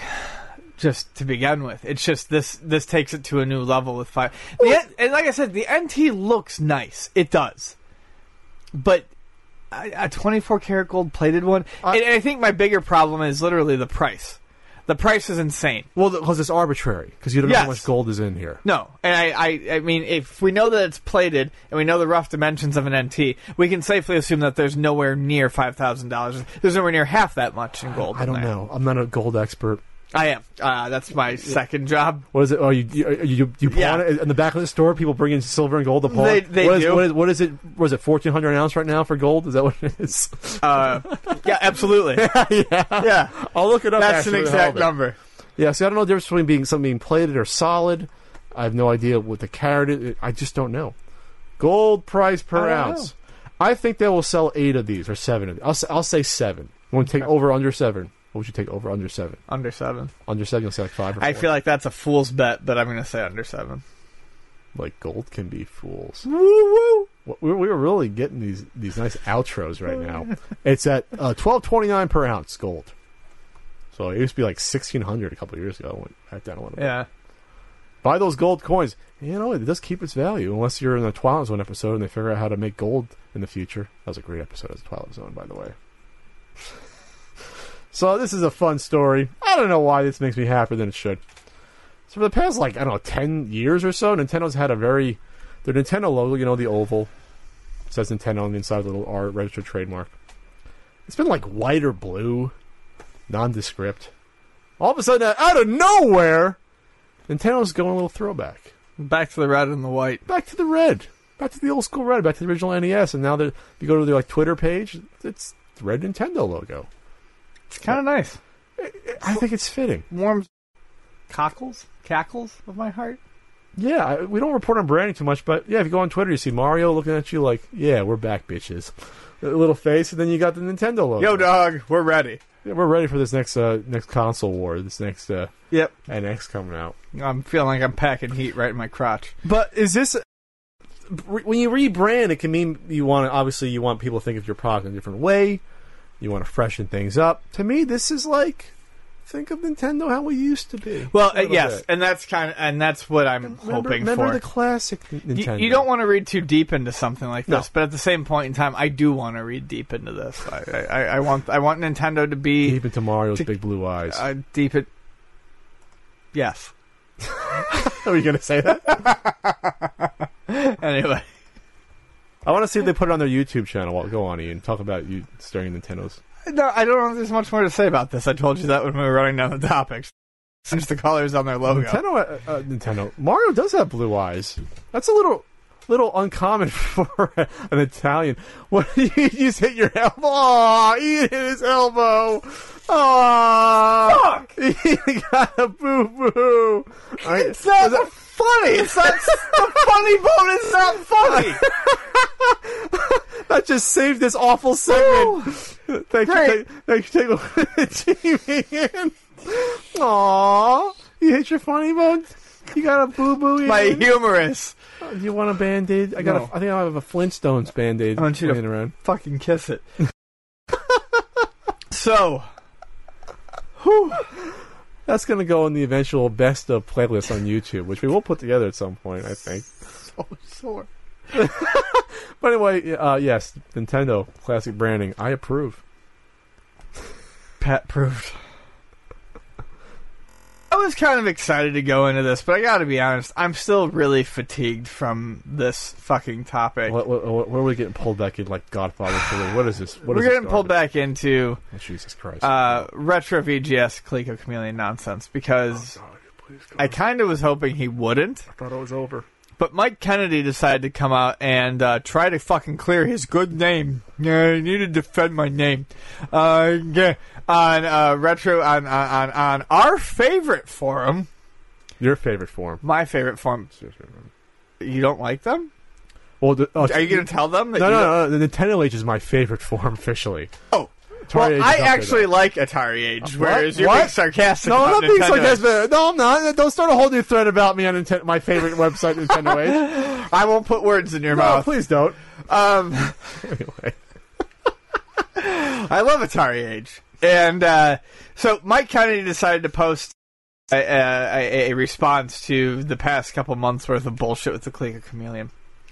And once again, Mike Kennedy throws the hardware guy under the bus. Now, it sounds like the hardware guy definitely has a past. Uh, Is this, with- the, no, is this the mysterious Mr. Lee? this is the mysterious Mr. Lee.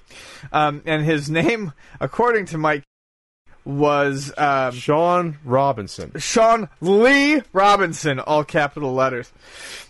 And uh, in it, Mike makes himself sound like uh, a fucking fool, um, a hapless fuck who just bumbles through everything that's going on.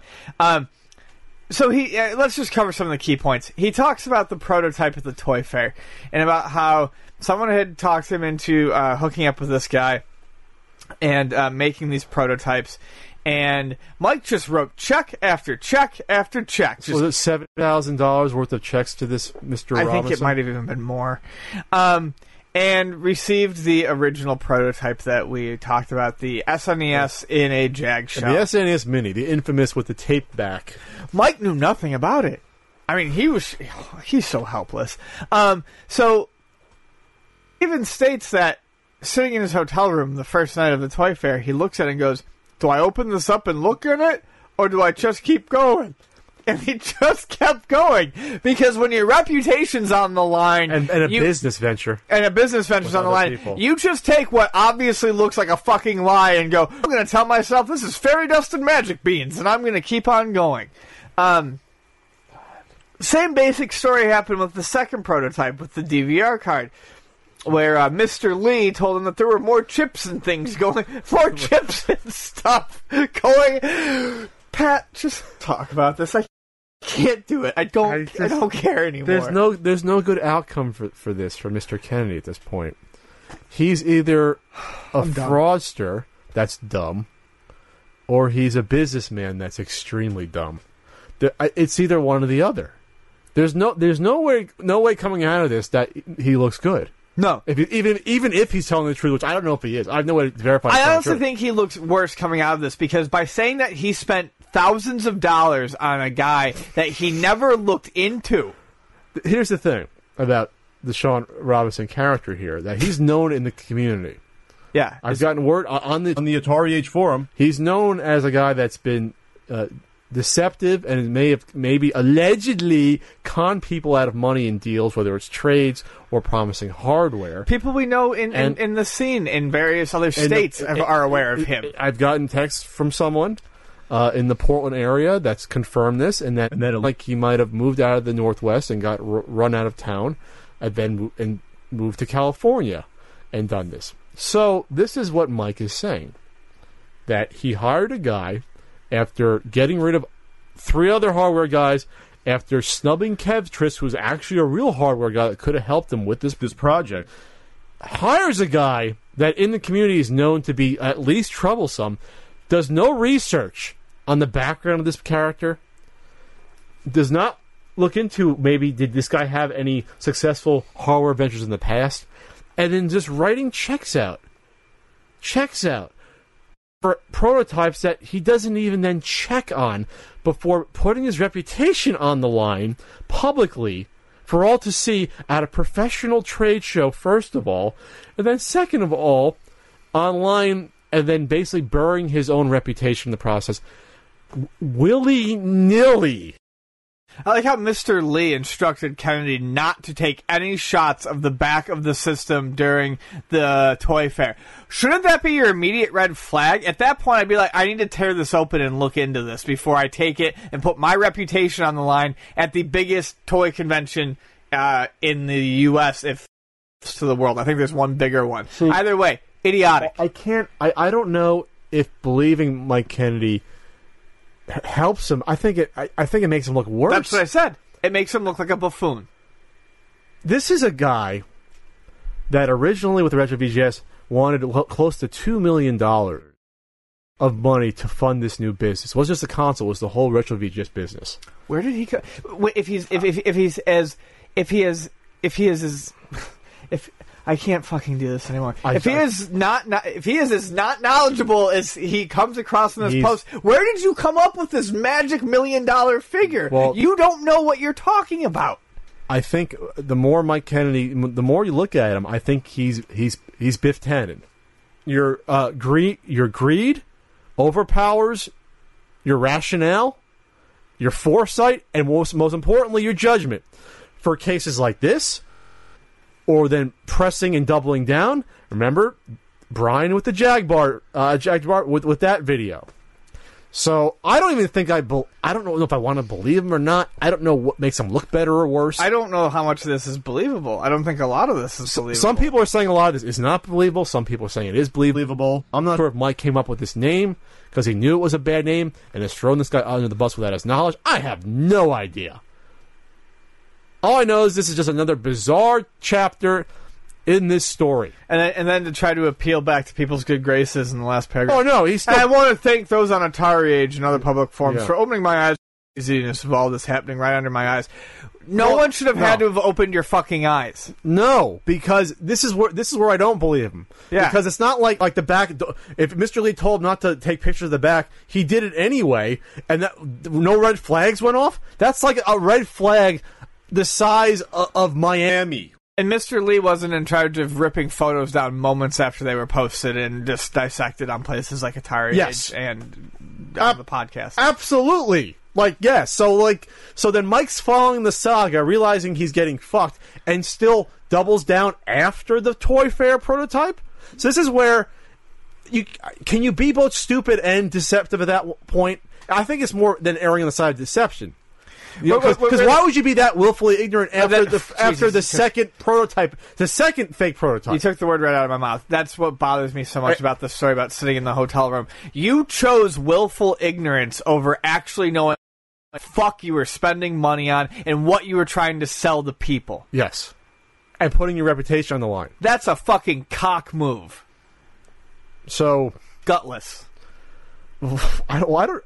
Well, no, it showed guts because now he because now his reputation's ruined because he put his reputation on the line. It's also gutless to not the own Well, yes. about your product. this is a month after that fucking prototype, the Yeah. the, the capture card prototype. Oh, this is a full month. He should have came out the next day. If this was if if he wanted to be uh, seen as being truthful about it. Now I don't fucking know. I personally don't care. no. And uh, That, that- I'm- mean, that's what it comes down to at this point. I mean, I don't know how much more we can say about. Oh, you, none. there's I'm done. Are you done? No, I really, I really have nothing more to say. I'm so tired of this fucking topic. I'm tired of him talking and pretending like he's just this guy who's been taken for a ride. Uh, I can only believe that so many times. And then there's him talking to the Riverside County Assistant District Attorney Good. about getting his money back. Great, get your money back. You're not going to get your reputation back.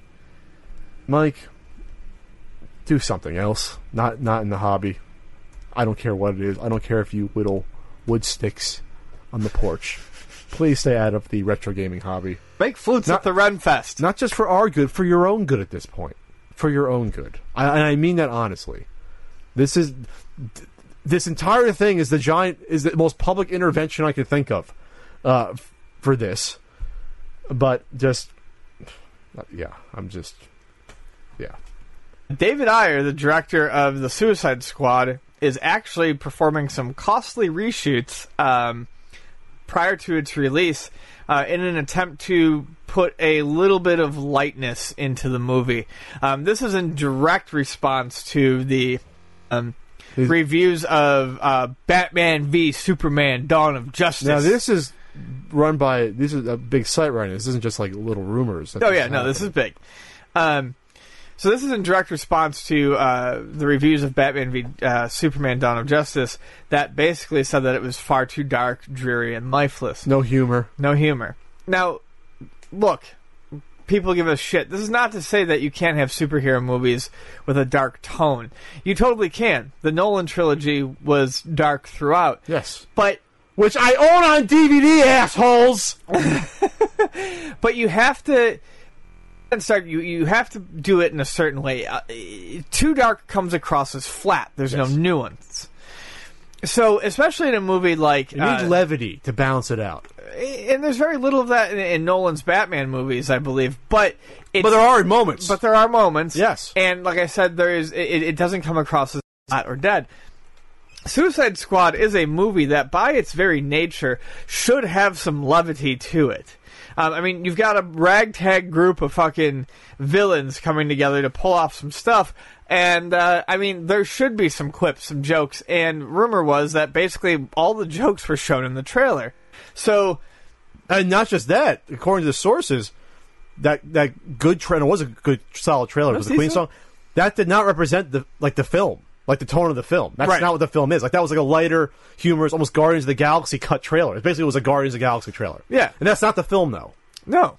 So there to do some reshoots that will help it match the tone of the trailer, which is necessary because if they sell a movie based on that trailer and people get something completely different, it is going to ruin the DC universe, uh, DC uh, cinematic universe. That's the next one coming out. Remember, before Wonder Woman next year. Right. Um, I said not everything has to be fucking sunshine and rainbows, but it's real hard for me to get over the Joker in this. But I this actually increases the likelihood of me mm. possibly seeing this. It really does. But most importantly, though, I hope this means that they're going to go back and maybe look at the Justice League movie a different way, and maybe Yes. levity into that because that's supposed to start shooting relatively soon. Or maybe you have Snyder co-direct with someone, maybe Yeah. a shadow director that helps, just helps out on the deal on the DL, maybe. Because speaking to that, the second weekend, yes, it did great. The first weekend, yeah, second weekend, not so much eighty-one percent drop off. which isn't totally rare. No. Not totally rare for a big movie that does well, but it's not go- a good sign, obviously, for its longevity. No, and people need to realize that yes, it made money, but when the budget is as is as big as it is for something like Batman vs Superman, um, having a gangbusters opening re- weekend only matters in relation to how much the budget was and if you turned a profit, and it hasn't. Um, it might, but it probably won't hit a billion when it's said and done. From the estimates, it probably falls short. And, and they said it had to turn a profit about a million or a break even. A billion. A billion, Yeah. yes, uh, worldwide with with with all the marketing, with all the marketing and and all the production costs. Reportedly, it could be in the four hundred million range for this movie. Two fifty for the movie, maybe 100 to one hundred fifty for the marketing. It's, that's uh that seems reasonable for size two fifty. And they shot it for like sixteen fucking months, and it's, it's like the, the, director's cut's gonna be worth three hours long, probably. So that's a lot of filming to be done. So I, I believe the two hundred fifty million. I believe that with all Sure. the amount of effects involved and everything else. So we'll see what it does in the third weekend. If it drops again the third weekend, then it, it, it, it won't hit it. Uh, but they don't care. They're going to use it as a loss leader. They're not going to shut down the universe. There's two, No. They already have two more movies coming out. Two Justice League movies are going to shoot back to back, and then they're you know they're probably going to do a Flash movie and a uh, Aqualad movie, and everything else. So, um, but my one fear is that they go too much the other way, make it you can make it too goofy. Maybe you have Will Smith come back on and ham it up a bit with one-liners and something of that nature. You know, we'll see what happens. We'll see what happens there. Uh, some sort of Suicide Squad. Ian. That's, all. That's what I was waiting for you to say. You didn't. You didn't say it. You're, you're, you weren't paying attention to me. You don't love me anymore, Ian. You want Sting? Well, you're not going to get him. That, was awful. But yes, Sting officially retired at the Hall of Fame ceremony on Saturday before before WrestleMania 32. Um, I love Sting. Seemed like a good guy. Everyone, no, nothing but good things to say about the man, Steve Borden. Borden, Borden Stevenson. Borden Stevenson in TNA. Um, you know, he was the last big, huge icon that never wrestled in WWE. He came and had like three or four matches. He Did lost he really? three matches, just about. He had the one against Triple H WrestleMania, which was a fucking shit show, Yeah. overbooked piece of crap, garbage match that he lost a year ago. Before that, he had a tag team match that he actually won, and then he had this match against Seth Rollins for the title, which seemed like a good match before. Almost, you know, broke his freaking neck from getting powerbombed onto the turnbuckle twice. But he finished the match. He had, you know, paralysis for a short time. Ended up finishing the match, getting through it. And there was uh, rumors about him needing surgery, whether or not he got it. Then, strangely, the week of, of WrestleMania, though, he said, "I feel good. I'm back in the gym, and maybe I can have one more match that I want to." Which is why it's shocking that he announced it like that. I'm not sure why he'd do that. He, why he would say that um, to a few different sources. Maybe he wanted to swerve everyone, or maybe he will come back at one point and wrestle one more match. I just think he's got to come face to face with the Undertaker at some point. I'm not saying they got to have a, a real match, but do something together. Because that's the one thing. That's the only reason to get him into the WWE in the first Right. place. I mean, you, got. that's, you that's the the only reason he wanted to be there. He said it himself, "I want to face the Undertaker." He had the guy who had never done anything but WCW against the guy who had never done anything. Well, Well, more or less. He, had the WCW guy, and you Icon had, versus the other icon. Yes. Have been around forever. Yes. I mean, both have the same character, supernatural, mysterious. Right. It writes itself. It would have been huge if they'd done that last year. Hell, looking back, they should have done it last year. Yes. You know. I mean, you and I even said that neither of those guys were getting any younger, and they No. needed to do that match quicker sooner than It's later. probably the, if this, this it might go down as the biggest regret of, of, ever in wrestling yeah. of all the potential matchups that you could have had and never had. Um, but, I'm ha- but then again, like I said, maybe he'll come back for one more. I'm not. I'm trying to be selfish. If he's really that hurt, I'm just going by off his comments saying that he felt fine. So I don't know. Right. I was I, in my heart of heart. I was thinking, well, maybe he's just saying it to swerve everyone and then show up WrestleMania. But then when he sh- when he when he came out in his in his suit for the on the stage whenever they, you know every WrestleMania they announced all the Hall of Fame inductees, I was like, oh shit, he's really not gonna then Yeah. unless he changes really quickly, puts on his makeup, you know, and comes out. So Steve Borden, uh, Sting, good guy. Uh, probably still could have went another year and you know may do a few more matches and end up with Undertaker. Maybe he still will next year. I'm going to hold out for that. It's the only match I probably want to see ever again. I don't know. care if it's full of fake punches and a big boot Hell, or two. Just I don't give Me care. something. I don't care if they come in the ring and do fake Hadoukens and do like the, uh, the scene, the scene from Big Trouble in China with the magic coming towards each other. Which, if you've seen the movie, you know what I was talking about, Ian. But anyway, so Sting, uh, whatever you decide to do, I'm, I'm with you. It's just another uh, unfortunate in- injury ending a career in his late 50s instead of Daniel Bryan being in his mid four, uh, mid 30s, though at least Right. um, which is souring, souring me on wrestling in general. But let's talk WrestleMania 32. More like you're going to talk WrestleMania 32 because it, it, it's funny here. We're, we're kind of flip flopping here. We're like, for a while you wouldn't tune in for anything, and I was like, I'm following it just to follow it, even if I'm not watching it. Whereas this year, I had people over, and when it came time to watch WrestleMania, we all kind of looked around and went, "Nah, Street Fighter V's cool," and didn't even bother to turn it on. Which is funny because two years ago, WrestleMania 30, we had a great time. Yeah, That was a great WrestleMania. We said it. it was pretty good. When you had the when you had the surprising Hogan and The Rock and Stone Cold in the same ring, Daniel Bryan winning two great matches, and finally, you know, like the fans get behind. God, it was so fantastic. God, I'm depressed that Daniel Bryan's retired too. God, is my love of wrestling going away very, very quickly again. So this was not a good WrestleMania. I'm gonna come out and say that. And I haven't seen the entire thing because you know what? I didn't want to spend the fucking five hours. It was almost like five hours. Of the event. Really? it was well over four hours. Oh Jesus! well over four hours. Um, you had a fucking half hour rock come down in the ring that went absolutely nowhere, and the fans didn't give a shit. This is where this is how you know it's bad. When the Rock comes out, you don't care because we've seen it before. Right. We've seen the past five WrestleManias he's been there. It's not a surprise anymore. It's not cute anymore. His shtick is old. All he does is, is sex and inbred jokes. That's all he got. That's all he got. That's all he's got. That's all he got. Um, just real quick. It was there was maybe two or three good matches. You have maybe the Jericho Styles match, but Jer- Jericho's not what he was. He just isn't. Sorry, I love Jericho. He's not what he was. Well, it's absolutely insane that he went over. Yes, well, we'll get to that. The women's match with a new, brand new belt, which is fantastic. No more diva butterfly bullshit belt. It's a women's uh, wrestling belt again. That's good. That's actually good. Um, and then you had the ladder match. That was, which I didn't see that one actually. I watched partial ones. The ladder match was was supposedly pretty good. Well, again, really weird ending. Let's go through the endings real quick because yes, the product matters, but WrestleMania is supposed to end the storylines and then also start a new year. It's like the end of the season, so Yeah. to speak, and started the new one. So it's supposed to be big. And makes sense. So Ambrose got fucking buried in a Lesnar match.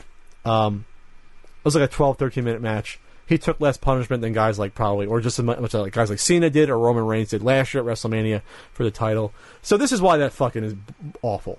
Because because Ambrose is the most popular uh, face in the company. Yep. And Lesnar is basically well, they're not doing anything with Lesnar right now. Lesnar's a guy you use to, to, to get people to watch your pay per view or to put someone over. That's what he is at this point, which is fine because no one because there's no one else on the card like that that can do both and or be a believable champion if you needed to carry the title. He's like the he's like the he's a fail safe Lesnar at this point. jack He of all is. trades. Yes. Um, and Ambrose was getting big face blocks. Uh, face blocks, face pops. I'm thinking of Roadblock. Was he, was it Roadblock where he faced Triple H and people wanted him to beat Yeah. Triple H for the title? Like, Yeah. They were like, "Ugh," they could taste like they Seething. Like yes, they want it to happen because he's the guy that they want to get behind. They don't want to get behind Roman Reigns. No. They haven't. Been, they haven't gotten behind Roman Reigns the past year and a half that they they've wanted to. my understanding was is that he was basically booed as he came out and he was booed as he left. This is a, a allegedly hundred thousand people inside the huge Dallas fucking Cowboy Stadium that they're putting this on. When he won the title, and and that was not a good match. It was like the Triple H, let's make it an epic match without there actually being an epic feeling and without having a guy in the ring that it could be epic with, Roman Reigns. I was like over 25 minutes, I think. It, it should have been half that length. Uh, and when he won, there was some cheering, but mostly silence and some boos. I think people are already leaving the fucking building. Oh God. Like they they were not showing like a lot. There was not a lot of big crowd shots. Like when Daniel Bryan won, you pull back. Yeah. You see the streamers coming down, the confetti, and the whole crowd is fucking overjoyed. Right. Not not so much those big wide crowd shots when he won. No. because you know why? It would be apathy. People like this, or people giving thumbs down, probably, or just we don't give a shit. Yeah. I mean, I I'd mean, have- there's no more you can say. It, it's just not good. It's just not good. Now, but here's the thing, though. Obviously, it won't change though, unless people unsubscribe from the network, and they are down one percent. Supposedly, they have one mil- about one million paying, one point seven or one point eight million or one point six million watch the, the event. But those were freebies. They have one million paying, so this is going to hurt them unless that revenue stream changes. If they go down like twenty percent, thirty percent, and people drop off, then you might see a change and be like, okay. Because remember, this isn't a wrestling company; it's an entertainment company at this point. They do their shitty uh, movies on the side. One with Dolph Ziggler's coming out. Um, okay, and that's how he's named Dolph Ziggler, is not his real name, which is weird because it's supposed to be a playoff of Dirk Diggler, right? So they do that stuff. They have their Total Divas E show. Um, they they get their money from different avenues wrestling and the network being one of them. But even if their uh, their current product sucks, that might not affect the network because Raw they get their money from Raw adver- advertising uh, uh, advertising on cable and USA. That has nothing to do with the revenue on the network.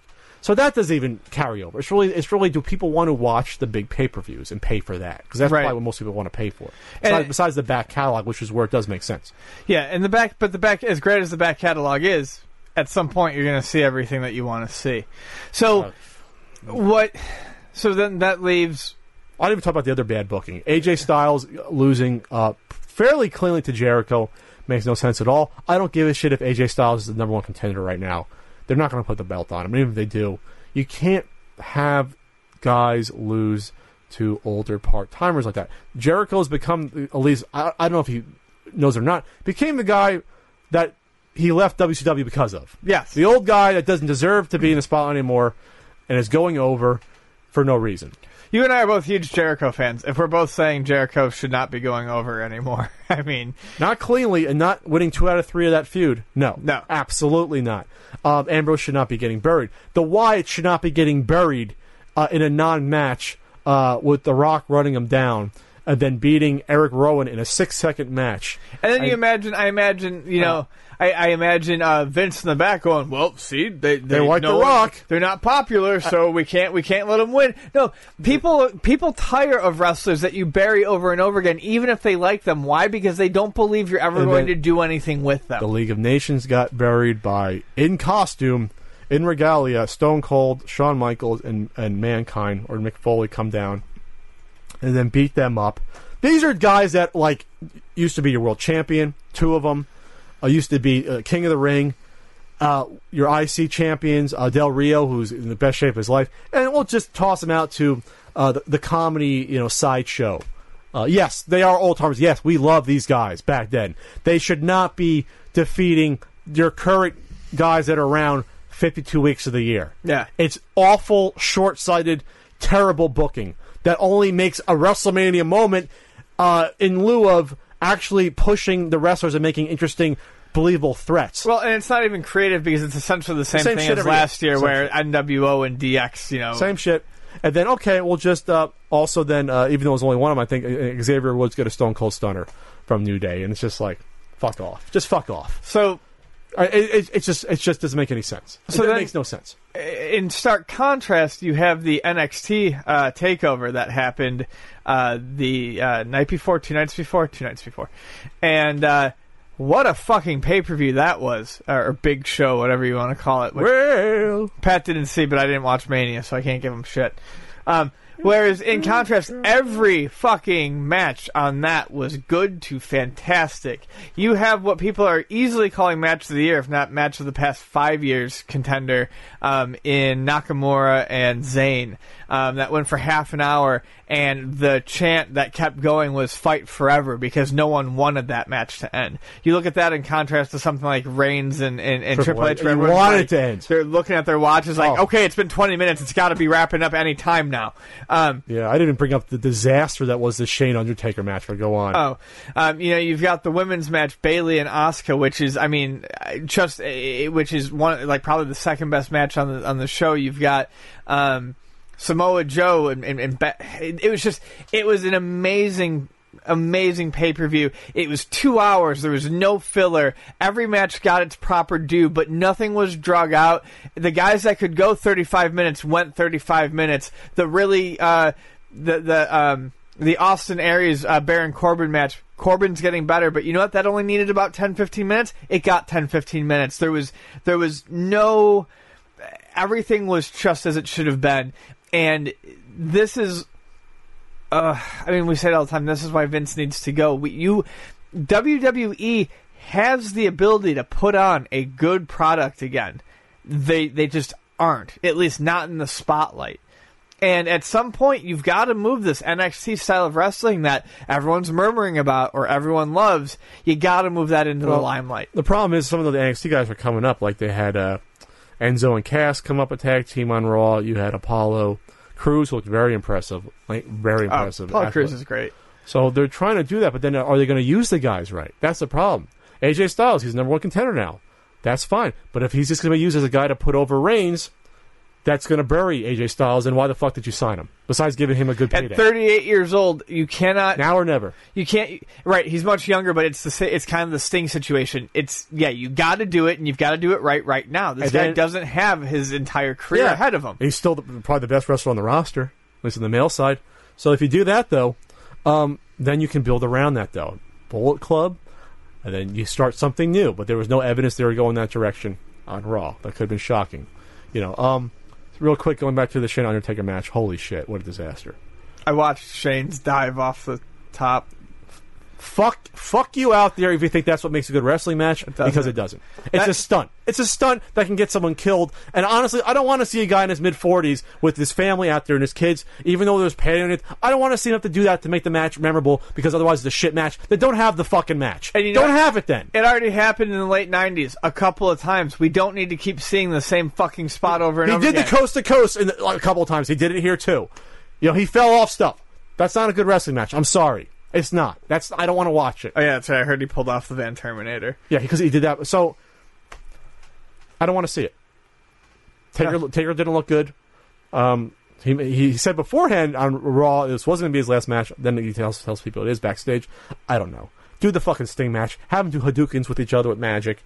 Not a good match. And plus, it doesn't make any sense for the storyline. Hulk Hogan flash So- paper. after the big sort of oh you have this documents on me Shane. You're never going to control me.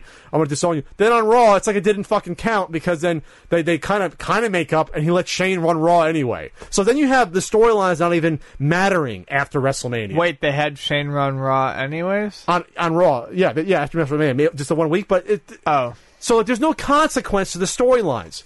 Ambrose wasn't even on Raw you know, Triple H wasn't there to say, "Oh, you got me, Roman," or whatever. It, there was, it was like a va- fucking vacuum on Raw, a, a freaking vacuum. So the biggest thing on, oh, then Zack Ryder winning the IC belt out of nowhere. why? I don't know because they've been, they've been burying him the past four years. Yeah. So him doing that, he loses to the Miz with Maryse coming back on Raw as the big shock moment. It's just like done. I'm done We're talking done. about this. We're done. I'm done. Now it's time for your Q and Q&A. Time on the CU podcast at Tao Tan, Tan's US Taozua Tao Tensua at Tao Tensua. Why do so many people seem to want Nintendo to be successful as a company, rooting for them? I mean, honestly, I think it's because it reminds all of us gamers of a certain age of our childhoods. Um, Also, they have a lot of great properties, a lot of great properties that have never truly been handled extremely poorly. So people like the games. I think it's frustrating to constantly see Nintendo misstep in areas like uh, their online presence and stuff like that, or how they, you know, treat or handle certain situations. Um, but it's almost like that gives you a reason to keep rooting for them. You keep hoping the next step they take is going to be a better step. Um, but really, I just think it's it's a it's a protective thing. I think people don't want to see what they remember so fondly. Uh, they don't want that to go poorly. Well, plus they're the only true video game console company left. Yeah, because I mean, Microsoft and Sony, video They're games not- are just a, a minor part They're of what not they a video. do. Sony, Sony's So- Sony's a huge electronics conglomerate, and Microsoft's a software company first Yeah. and foremost. So Nintendo is like the keeper of the faith. They are sort of the last guardian. Atari's dead and buried. You know, Sega is, is a shell of its former self. What's left? Nintendo. Yeah. They're the ones carrying the torch. Besides being the ones that helped jumpstart the video game market again in, in North America and consoles, blah, blah, blah. But they're the ones that have kept it for 30 years. Like, they, they haven't. Yes, they've gone askew maybe to your liking, but they haven't gone out and like, oh, we're going to do mobile phones now. We're going to make TVs. You know, we're going to we're, we're to sell our IPs off and do shitty games that used to be. You know, I mean, they haven't done that. They've kept it. They've kept it for the most most part pure. I would say, Sure. in my estimation. Besides having uh, the the the most viable first, well, to me, the most viable collection of first party games Yeah, no, absolutely. versus Halo and a couple others, you Yeah. know, or Tomb Raider or whatever. Nintendo is built almost entirely off of first parties, whereas the other companies are not. and they are the only ones that's had a successful handheld in the past, you know, uh, twenty five years, 30, Yeah. you know, 20, almost thirty years. So that that too is a, a part. I think a part of it to me too. That they own. the- They remember people. People people always forget they own the handheld market, and will continue to own it. You know, people are like, oh, mobile phones. Yeah, but no, Not for dedicated gaming. no. It always comes back to the software. So for those reasons, plus like you said, the nostalgia, um, all the big, all the big nostalgia for retro consoles is Nintendo, Super Nintendo, N64, GameCube. Those are the biggest ones by far. I, I'm sure someday you're going to say, "Whoa, you know, uh, Pat the PS2 punk." Another ten years or so, or fifteen years. I don't think it's going to have the same juice to it.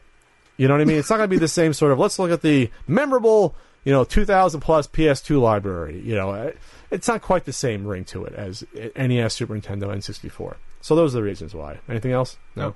Okay. oh, okay. I'm uh, let me backtrack real quick. I forgot to say, bring up this point. Forgot to bring this up. I think it's just as strange, uh, stranger, if not stranger, for people rooting against Nintendo or against Sony or Sure. or or Microsoft for their console to fail. Because what does that say? Why do you have a stake in them failing? And less competition is always worse.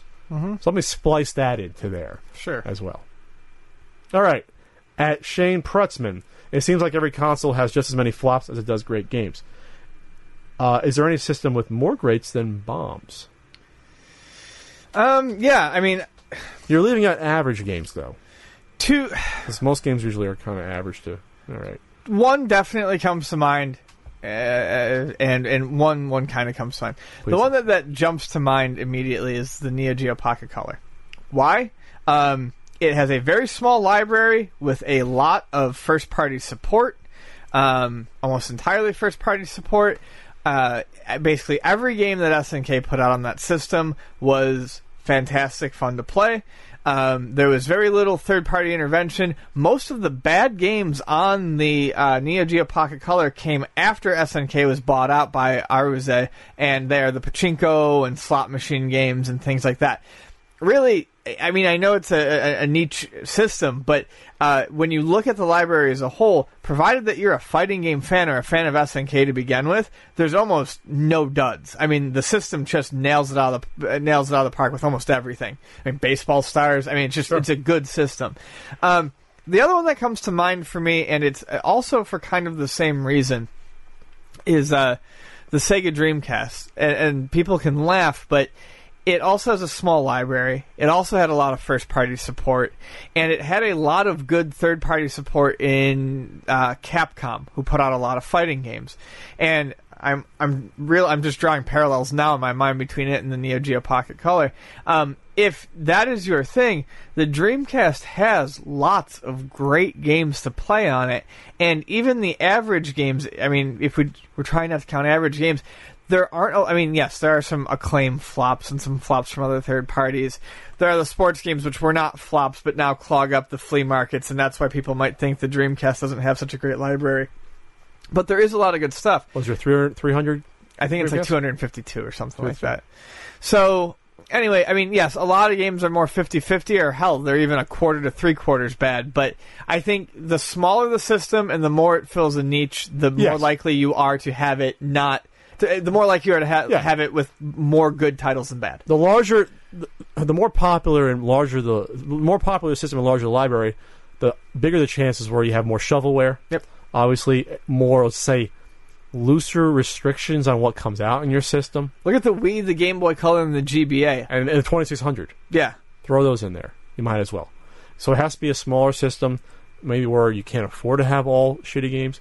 Uh, you got the TurboGrafx 16 isn't a bad one for. Yeah, no, I almost thought about mentioning You, that. You want to include the CD games? Actually, there's more, probably better CD games than worse CD games. the AES MVS. Sure. once again, SNK filling a niche. Uh, I mean, lots uh, TurboGrafx. Why? Largely first party support. Lots of quality control. Yeah. They, they couldn't afford to have first party games to be absolute shit. Right. The Watara Supervision comes. I still don't have a Watara Supervision. I do.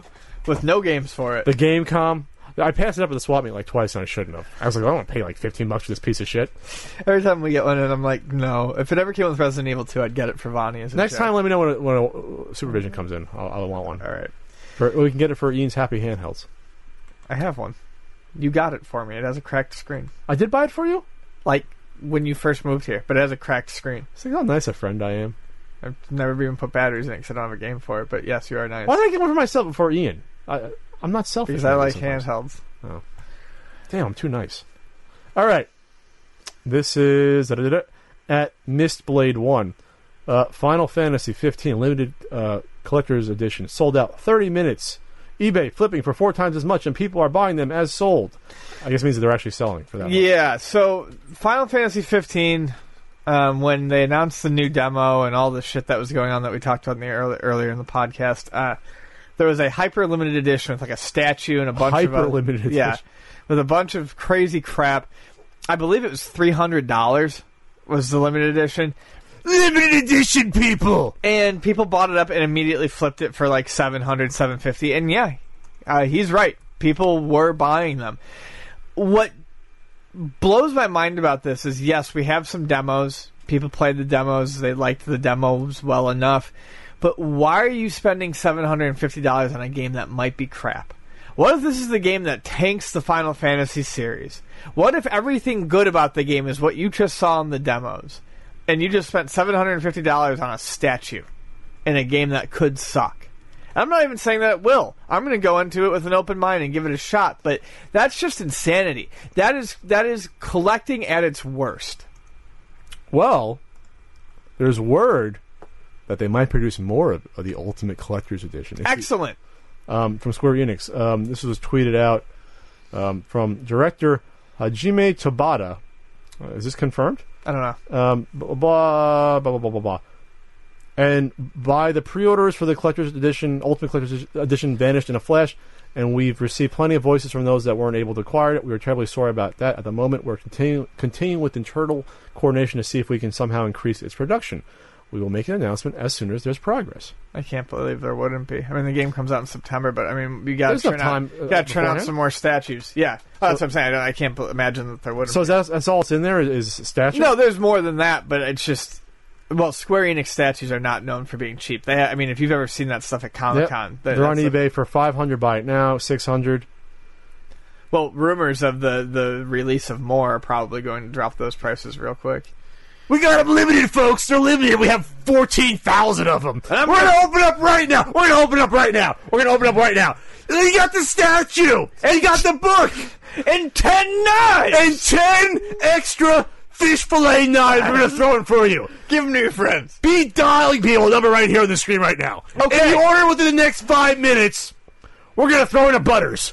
We're gonna throw in butters if you order in the next five minutes. I'm gonna do Don West voice every podcast from now on. My voice is gonna be shot. Yeah, I was just gonna say you're gonna be hoarse. Um, this is from at Dave Van Dam Net. Will Sony stick with VR or abandon it like they did with the Vita, 3D, PS TV, PlayStation Phone, PS Move, PSP Go, etc.? Wow, it, Sony just sort of leads from behind, don't, don't they? Um, which, is- which is funny because at the swap meet a few weeks ago, I did see like a the PS Go sports game, like like, like remember the one Oh, with yeah, the yeah, shield, yeah. and it was like two dollars. You know, um, and of course they used to make fun of the Wii Wiimote controllers for having oh you move around and then coming out with their own version. I think Sony's doing whatever they can not to go bankrupt, every, you know, and lose more money. And obviously, it's more of a problem with Sony as a whole, with no one buying their TVs anymore, uh, versus um, the the PlayStation consoles. But they don't seem to just make this. They seem to just follow trends versus trying to start their own. Yeah, That just seems to be. Look at the list of the things here. That this shit was all gone with. A lot of this stuff was gone within like a well, year. even the PS4, I like the PS4, but uh, how did the PS4 get successful? By looking at what the one did wrong. yeah, the well, like Xbox One coming out and saying, "Oh, we're going to have DRM. Oh, we're not. Gonna We're not. DRM. We're not going to do that." They're answering. They're not. They're not. They're not leading. They're not. Yeah. Um, so yeah, the PSP Go with the downloadable games and that that that did awful. People still call me for them every once in a while because I mean they have nice screens. They're nice little systems. You can crack them and load them, but uh, I, I remember when we did the PS TV on the podcast. So the remember the first or second podcast? Yeah. we talked about the PS TV. Did that even last a year? no, it was discounted to like a third of its normal price. it was like very, what? Very quickly. It was like the, it was like a mini console that you stream to the TV. And It then was you a streaming box, games. but you could play Like Roku? You, you could play certain Vita games or downloadable like PSP and PS1 titles. Just awful. Just like the, Well, the cool thing was is you could use it as a PS4 extender. So if you had a PS4 in the living room and you had a TV in the bedroom, you could play PS4. okay for those 14 people that bought one. I think with VR though, VR is not going to be a system seller for any one of these systems, so they're going to stick with it because they're going to they're going to sell they're going to sell a certain percentage. It's probably the same percentage of people that would buy it for use with the Xbox One will buy it for the you know the PS4. So I mean, to me, that's more it's an accessory they'll make money on versus getting rid of it. You know what I mean? Yeah. It's going to be available. Publishers or developers will either use VR in their game or not. So it won't be Sony as controlling that as much. Are you okay? Yeah, I just had something in my eye. That was me. Yeah. My dimples. Nothing else to add about. No. Okay, so that's a throwaway topic. All right, at Louis Washleski. What is your opinion on people getting hookups from the back room of thrift stores and flipping for profit? Wow. Um. Well, obviously that's that's shitty. Um, I do have. There is one customer who gets stuff. Uh, who works at a Goodwill. Stuff will come in. It's usually stuff that they don't want or it's untested. Okay. He can get it for a cheap price. He gets it. He brings it to us. He usually only tries to bring us stuff that he knows that we want. We test it. We check it out. We look at it. We give him credit for it, and that's how he gets stuff from us. It's a fairly it's that's that's the situation, Usually no games, just consoles. huh? Just just consoles, no games. Usually consoles. Every once in a while, it's games, and it's never anything that's worth like an insane amount. Um, you know, so I, I guess I don't feel like super bad about it. I mean, it's it, at this point, at this point, we're talking about a place that knows what it's it's worth. He's getting it for a fraction off. He's getting a fraction more in credit, and he just lets it build up. I do feel like that stuff needs to go. I mean, I, I'm more of the opinion because I even do it at work that stuff needs to hit the floor and it needs to be given a chance to the customer. Generally, if something comes into Luna that I want, I'll let it sit on the shelf for a week and see if someone buys it before I'm like, no, I'm taking this. Ah, Now, now, buy, now, if you are finding a Musha in the back and then you're flipping it for hundreds of bucks, that's different than a guy who's getting uh, a copy of Double Dragon 2 for a few bucks and then getting a few bucks more in credit for it. I, I, I think there's a slight distinction to be made there. well, you also make the distinction of are they allowed to do it or not.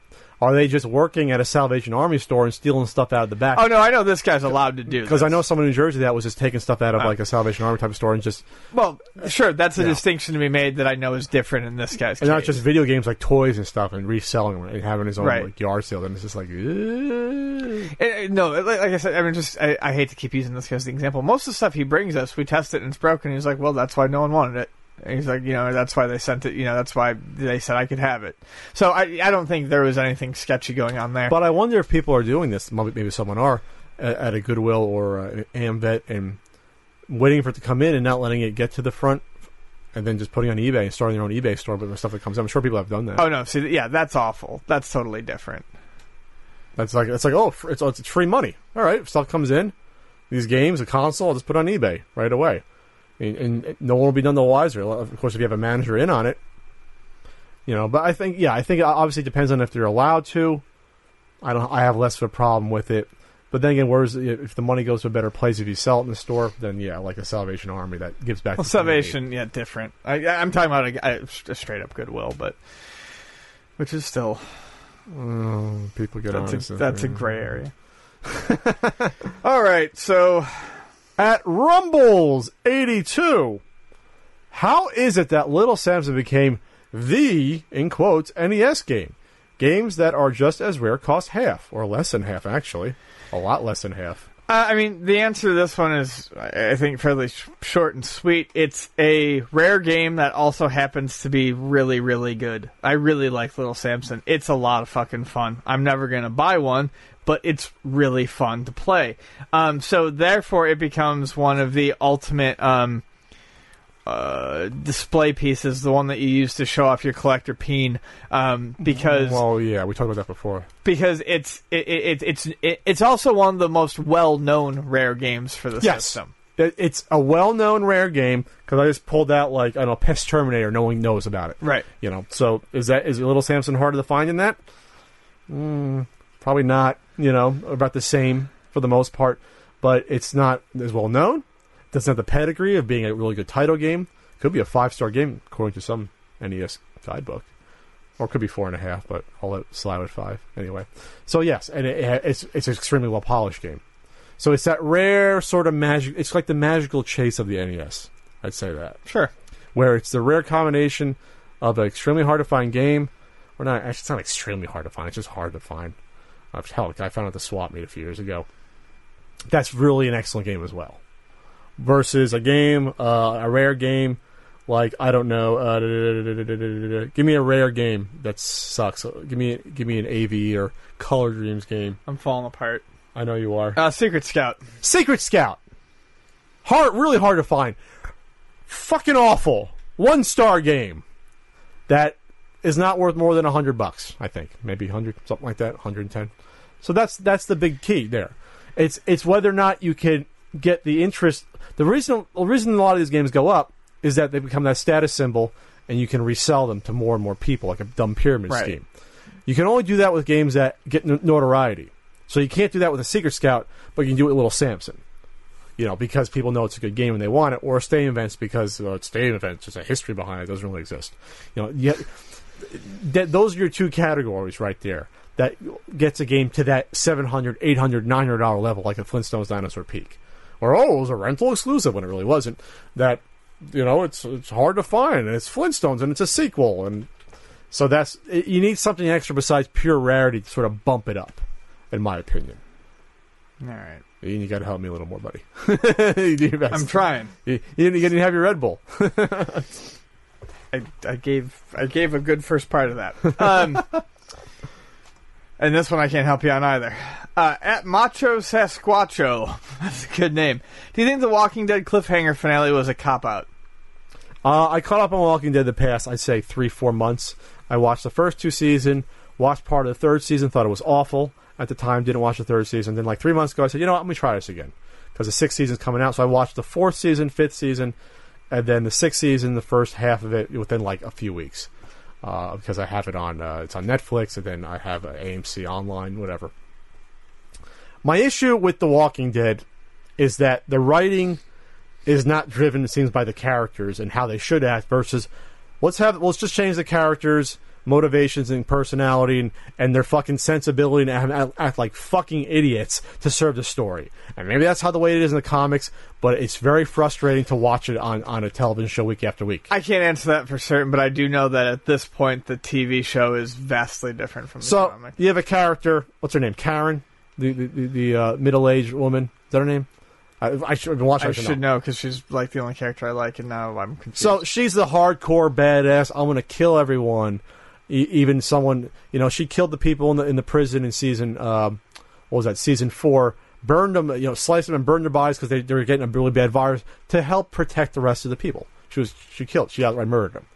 This character then, within the course of a couple seasons, goes from wanting to kill off someone to now I can't kill anyone anymore. It's too much now, and it's just like once you cross that line, it's hard to go back. I understand you need character arcs to keep going, but I just don't buy it. I just don't buy it. Um, I don't buy other characters going from uh, being very stoic to all of a sudden lovey-dovey as easily. Even though I, off the top of my head I can't think of a good example because I'm tired. But my problem then now for this the actual season uh, six finale was that they said they're going to kill some off, off a major character. Okay, they, ca- they kill off major characters every year or Yeah. semi-major every year. So the entire episode though is Rick, his son, um, and about six or seven other characters, mostly major, some semi-major, in their big RV. They're searching out for Daryl um, and others that went looking for the middle-aged woman. I can't remember her name right now. Carol. Carol, Carol, Carol's the one that had a major shift in personality, just to drive to this point, to drive the story to this point where we all go, go, got to go out searching for her, and now we have this group led by this Negan character who gets revealed is played by Jeffrey Dean, Dean Morgan. Spoilers. The whole episode then is them going down the RV and every single road being cut off by Negan's followers, including uh, the one guy from uh, GTA Five, uh, the one uh, character, one of the three main guys, the Oh. the crazy guy, Trevor. Uh huh. He's actually the actor's actually in it. Oh Jesus. Uh, so it's cool to see him. Like, oh, is that that? That is that guy. He's a real guy. So the whole fucking sh- episode was them driving around various roads four different times and seeing roadblocks there, like they knew they were coming and organized well ahead of a time. That's like uh, a joke. It was literally like a joke. It- and then one at one scene they had like literally fifty, like thirty feet of logs in, in the road with them on the other side saying, "We told you it's going to be a bad day. It might be your last day on Earth." And it's like, really? Then finally, the end of the episode, they they said, "Well, we're going to outsmart them. We're going to stop the van. We're going to put the one nerdy guy in the van to drive as a decoy, and we're going to take the um, the one character who's pregnant, who's Glenn's uh, major squeeze, and then she's having a fever. We're going to the rest of us take her out on a, on a stretcher and walk her through the woods, and we'll get to the other uh, uh, city or area where we can get her help." So they do that and and then this bad group thought well enough to uh, ahead Negan's group to be there waiting in the exact spot with all their cars, you know, with the headlights, all of them waiting for them perfectly, like they're fucking Kreskin to know that, to know that he's gonna, they're gonna be there. So in the last six seven minutes of the episode, which was tense, was having all kneeling down. and Negan comes out with his baseball bat named Lucille, saying, "Oh, I'm going to kill one of you," and going through the spiel. And then finally, though, he says, "Eeny, meeny, miny, mo," and then I'm going pick you. But then it goes to first person, which is actually kind of kind of gruesome, the harrowing to think about it, where you're on your knees, perspective, the camera looking at Negan, and he hits the bat in the head. He goes, "Oh wow!" The one didn't kill him, or didn't hurt him. And then second knocks him out. You hear the bat gushing on a head, but you don't know who it is. Was it a cop out? Absolutely a cop out.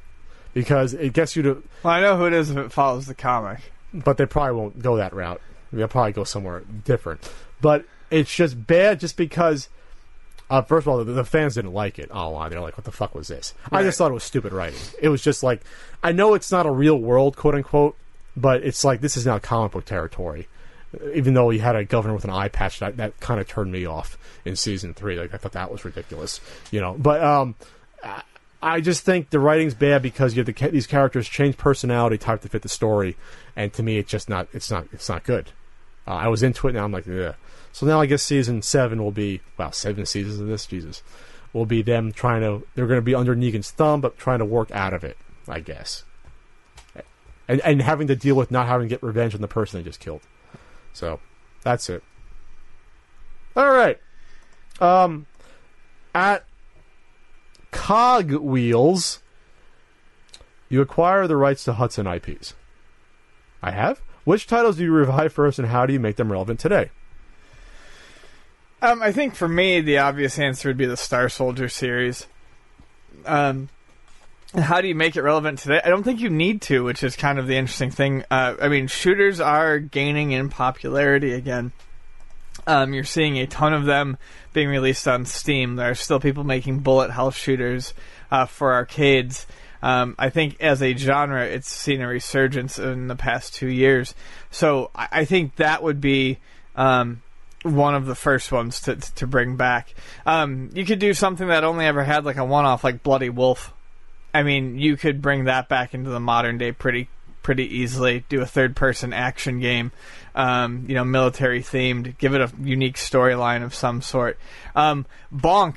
I mean, we just talked about prior, but uh, you know that's that's ripe for. I mean, you could do a 2D platformer, but you could also try to take that into the 3D realm. I mean, it's not like it's not a fun world. You know, it would be kind of amusing to run around with the dinosaurs and stuff like that Sure. and see what they could do with it. You know, you can make that very But- bright and colorful. Uh, the key, though, is also be, would you make it people interested in that? How would you make people interested in Bonk again? Well, I mean, I don't know. I mean, uh, you can't make many. I mean, mas- it's not like mascot platformers have done particularly well, with the exception of Mario. I mean, the Sonic games have fallen off. You, so, make, you make them ten dollar download titles. You make mobile games? You know, what route do you well, go? no one's talked about what sort of budget or anything you've got here. I mean, you certainly don't do it mobile. I mean, not phone mobile. I would say that you probably do it. Uh, you know, download would make sense, especially if you go back to my initial first guess or my first. Uh, what I would want first, which would be Star Soldier.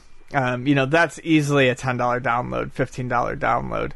Um, I think you could easily put out a Bomberman game, put it on the Wii U, make it a party game, sure. make it multiplayer, make it up to like the Saturn what eight players multiplayer. I think it'd be a really fun time. Make it a ten dollar game, and it, you'd sell a lot of them. I think Saturn was up to ten.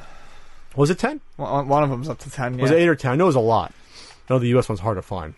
Uh, the Japanese one is not so much. Um, I think that would be a, a no-brainer. Hell, you can do a shitty Bomberman mobile game. It probably wouldn't be that bad, but I'm, I want to say with console. Um, could you bring back Bloody Roar? Is that too far in the past? No, you could do Bloody Roar. I mean, it was never a particularly fantastic fighting game, but it was fun and interesting. I'm having trouble thinking of uh, Hudson Soft IPs out of the ordinary ones. You know, um, uh, Military Madness could be a series you can bring back. they did. I mean, almost right before, almost right before the IPs got bought up and, and nothing got done with them. There was a uh, Military Madness download game on the Xbox 360 called Nectaris because that's what it was called in Japan. Did it do well? Uh, I don't. I mean, I can't imagine it did particularly fantastic. No. we're, we're it got good reviews. Dungeon Explorer. You know what? Those are good games. Yeah, and they were doing those until pretty late too. So, I mean, all and we're, the, and we're, we're and we're, and we're we're not even thinking of the main honcho of uh, Hig- Master Higgins, Venture Island series. sure. You could easily do a Adventure Island series. That probably has better. That probably has more. You, you get more eyes in that I think than Bonk. Yeah. At this point, Adventure Island has is a better pedigree.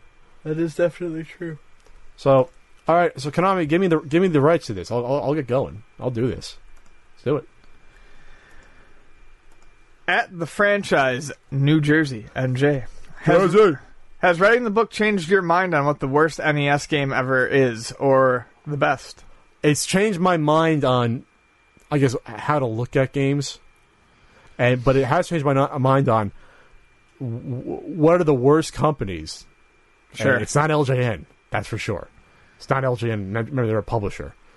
You know, um, I you turn towards like THQ.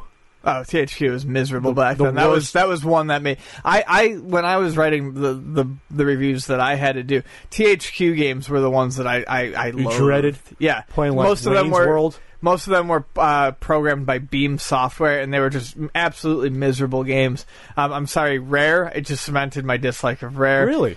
Um, but the one that really kind of took me by surprise when I tried to put a real critical eye to them was anything Capcom released on those uh, those uh, laser background uh, school photo. The early labels. ones, like Section Z. Yeah, like I mean, it's not that those were bad Trojan? games inherently. I thought Trojan was pretty good. They're not bad games inherently. I just felt like they were really, really rough around the edges. Some of them had horrible scrolling. Some of them had poor hit detection. Even the original Ghosts and Goblins was a little rough, scrolling, Yes. flickering because I don't think they did. The, I don't. I, I don't think they did. Capcom didn't do the development themselves. No. For the port. Uh, I don't think they did a lot. I, I think a lot of their ports had shadow developers underneath them. Micronics. My, yeah. So it, it wasn't like I said. It wasn't. I'm not saying worst or best, but my opinions on various companies, especially during various time periods, it definitely shifted around a lot. I learned to hate Color Dreams a lot more than I thought I would. Ugh, I probably did most of the Color Dreams. Oh, you did a good chunk I too. did a good chunk of those. But you know, the best game they probably did was like P'radikus Conflict that they published, uh, or one of the best ones. I will never forgive the company that made Raid 2020. It is seriously. When I say that's the best game they did, that's the only game I think in the entire book that was over three stars that Color Dreams published slash Bunch Games. I think they, they go. There's like one three and a half star. I think I give, I think I get P three and a half stars, which could have been a little bit too high, but I thought it was. Fair. I think you did. You, well, we talked about it. You even told me at the time you rated it that you thought it was maybe a bit too high, but you it was ambitious and it was playable. Yeah, it's like open world, you know, free roaming space shooters. You have missions, you upgrade your weapons. I'm like, yeah, man, I was grading on a curve for that one. Yeah. Then you get into like, then you get into stuff like have to. like Pesterminator and Baby Boomer, and all these games are like one and a half star games at best. Then you get to Secret Scout, you get to one star games. You know, and it's just like these are just not good games. Well, they did Raid 2020, right? Yeah, did you get Yeah. a half a star or one? One star, it's a one star. game. Once I gave it a once. I gave it one star because it was hilarious.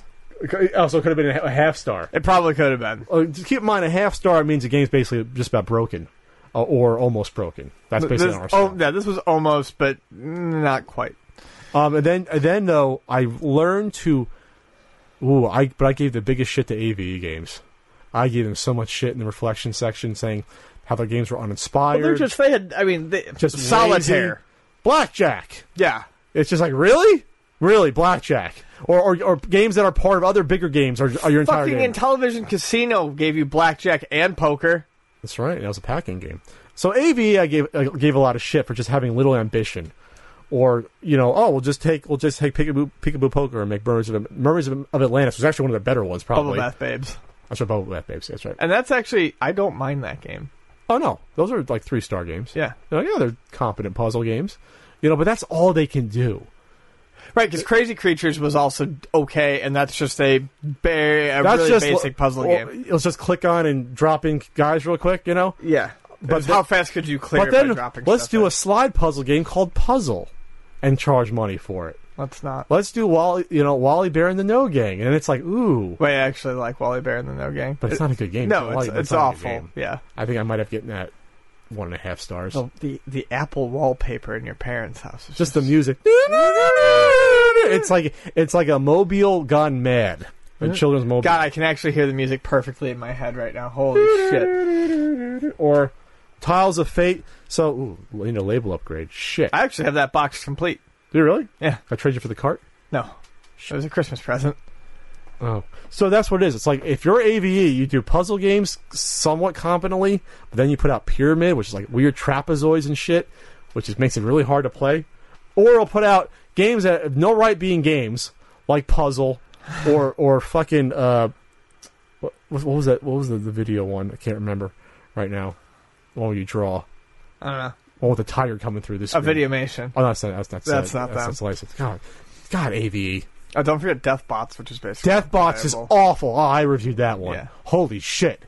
I was lucky to get one star, or or oh or um, the horror themed one.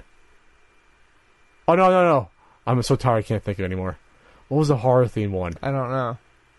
Shockwave. No, That's AGCI. Deathbots. Deathbo- that's probably, you're probably thinking of Deathbots. Oh, maybe I am. I'm thinking of the one. I'm thinking of the one where you, you're you, you, when the guy dies, goes ah when he dies. I don't know. I'm so tired. It's, it's not like I didn't write a book about this. Oh, Anyway. Impossible Mission Two.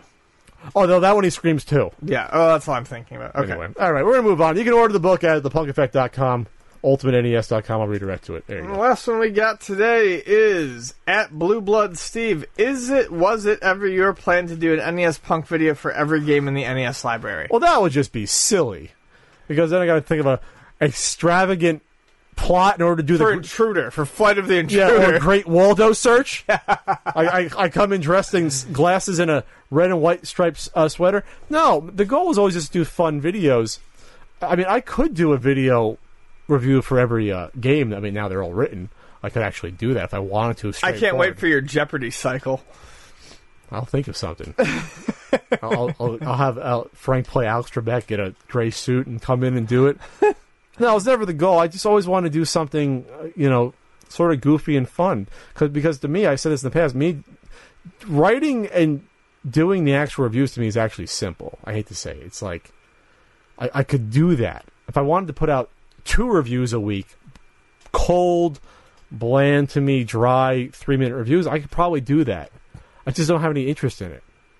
I don't want to be, you know, I- don't want to have to feel like I'm. First of all, I don't feel like I'm obligated to do something like that. I just don't feel like that's where my talent lies. You know, like I could, if I wanted to do it, I could. I just don't want to do that. I'd rather use my time elsewhere. Obligation would, I think, kill it. Yeah. ya. Oh yeah. I could. Could I have become a classic game room? Yeah, I could have. I think it would kill me. I think after two months, I'd go nuts. Right. Oh, let's do a five minute review today on fucking uh, Gilligan's Island. Go. Okay. I could. I'd be a shell of a person. Not saying you can't do it out there. I just couldn't do it. Right. I say, yeah, Ian, today I'm doing my uh, 10 minute battle chess video. You know, I'll be like, holy shit, this is what I'm living for now?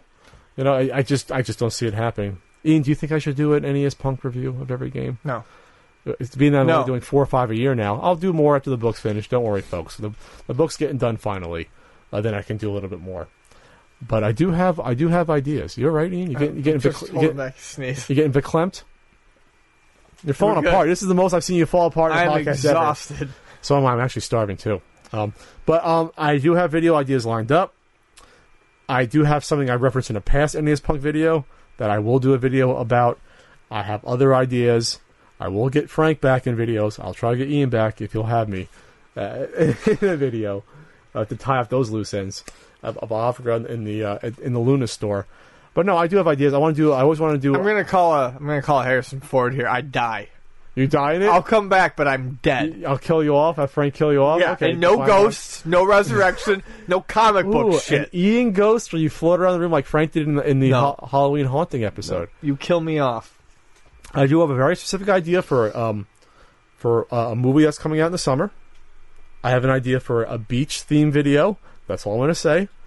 Uh, I have an idea uh, for a, a really rare controller video, and probably something else that could get me into trouble, but we shall see. Not not no not not no not Click of Chameleon. I already did the retro VGS takeoff a little bit in the uh, NES commercial video. You see that? Did you watch my? Do you watch any of my videos still? I don't. No, I don't watch anyone's videos. All right, we're done with this podcast. I even watch our videos. we have we have a we have a Patreon for the podcast. You can watch the entire thing It's or sponsor. It's Patreon.com/slash Pixelsicle. I have a Patreon that I'm gonna get back to soon. I'm gonna do more content. Uh, Pat the NES Punk videos coming back. Flea Market Madness will be uh, in April and May. The book's just about done. You can order it at thepunkeffect.com slash ultimate NES. You can order the digital one's actually out or pre-order the physical version. For Ian Ferguson, Goodbye. I'm Pat Contri. I'm starving and I gotta go. Sorry, guys. I'm not sorry. It's like a two and a half hour podcast. we'll see you later.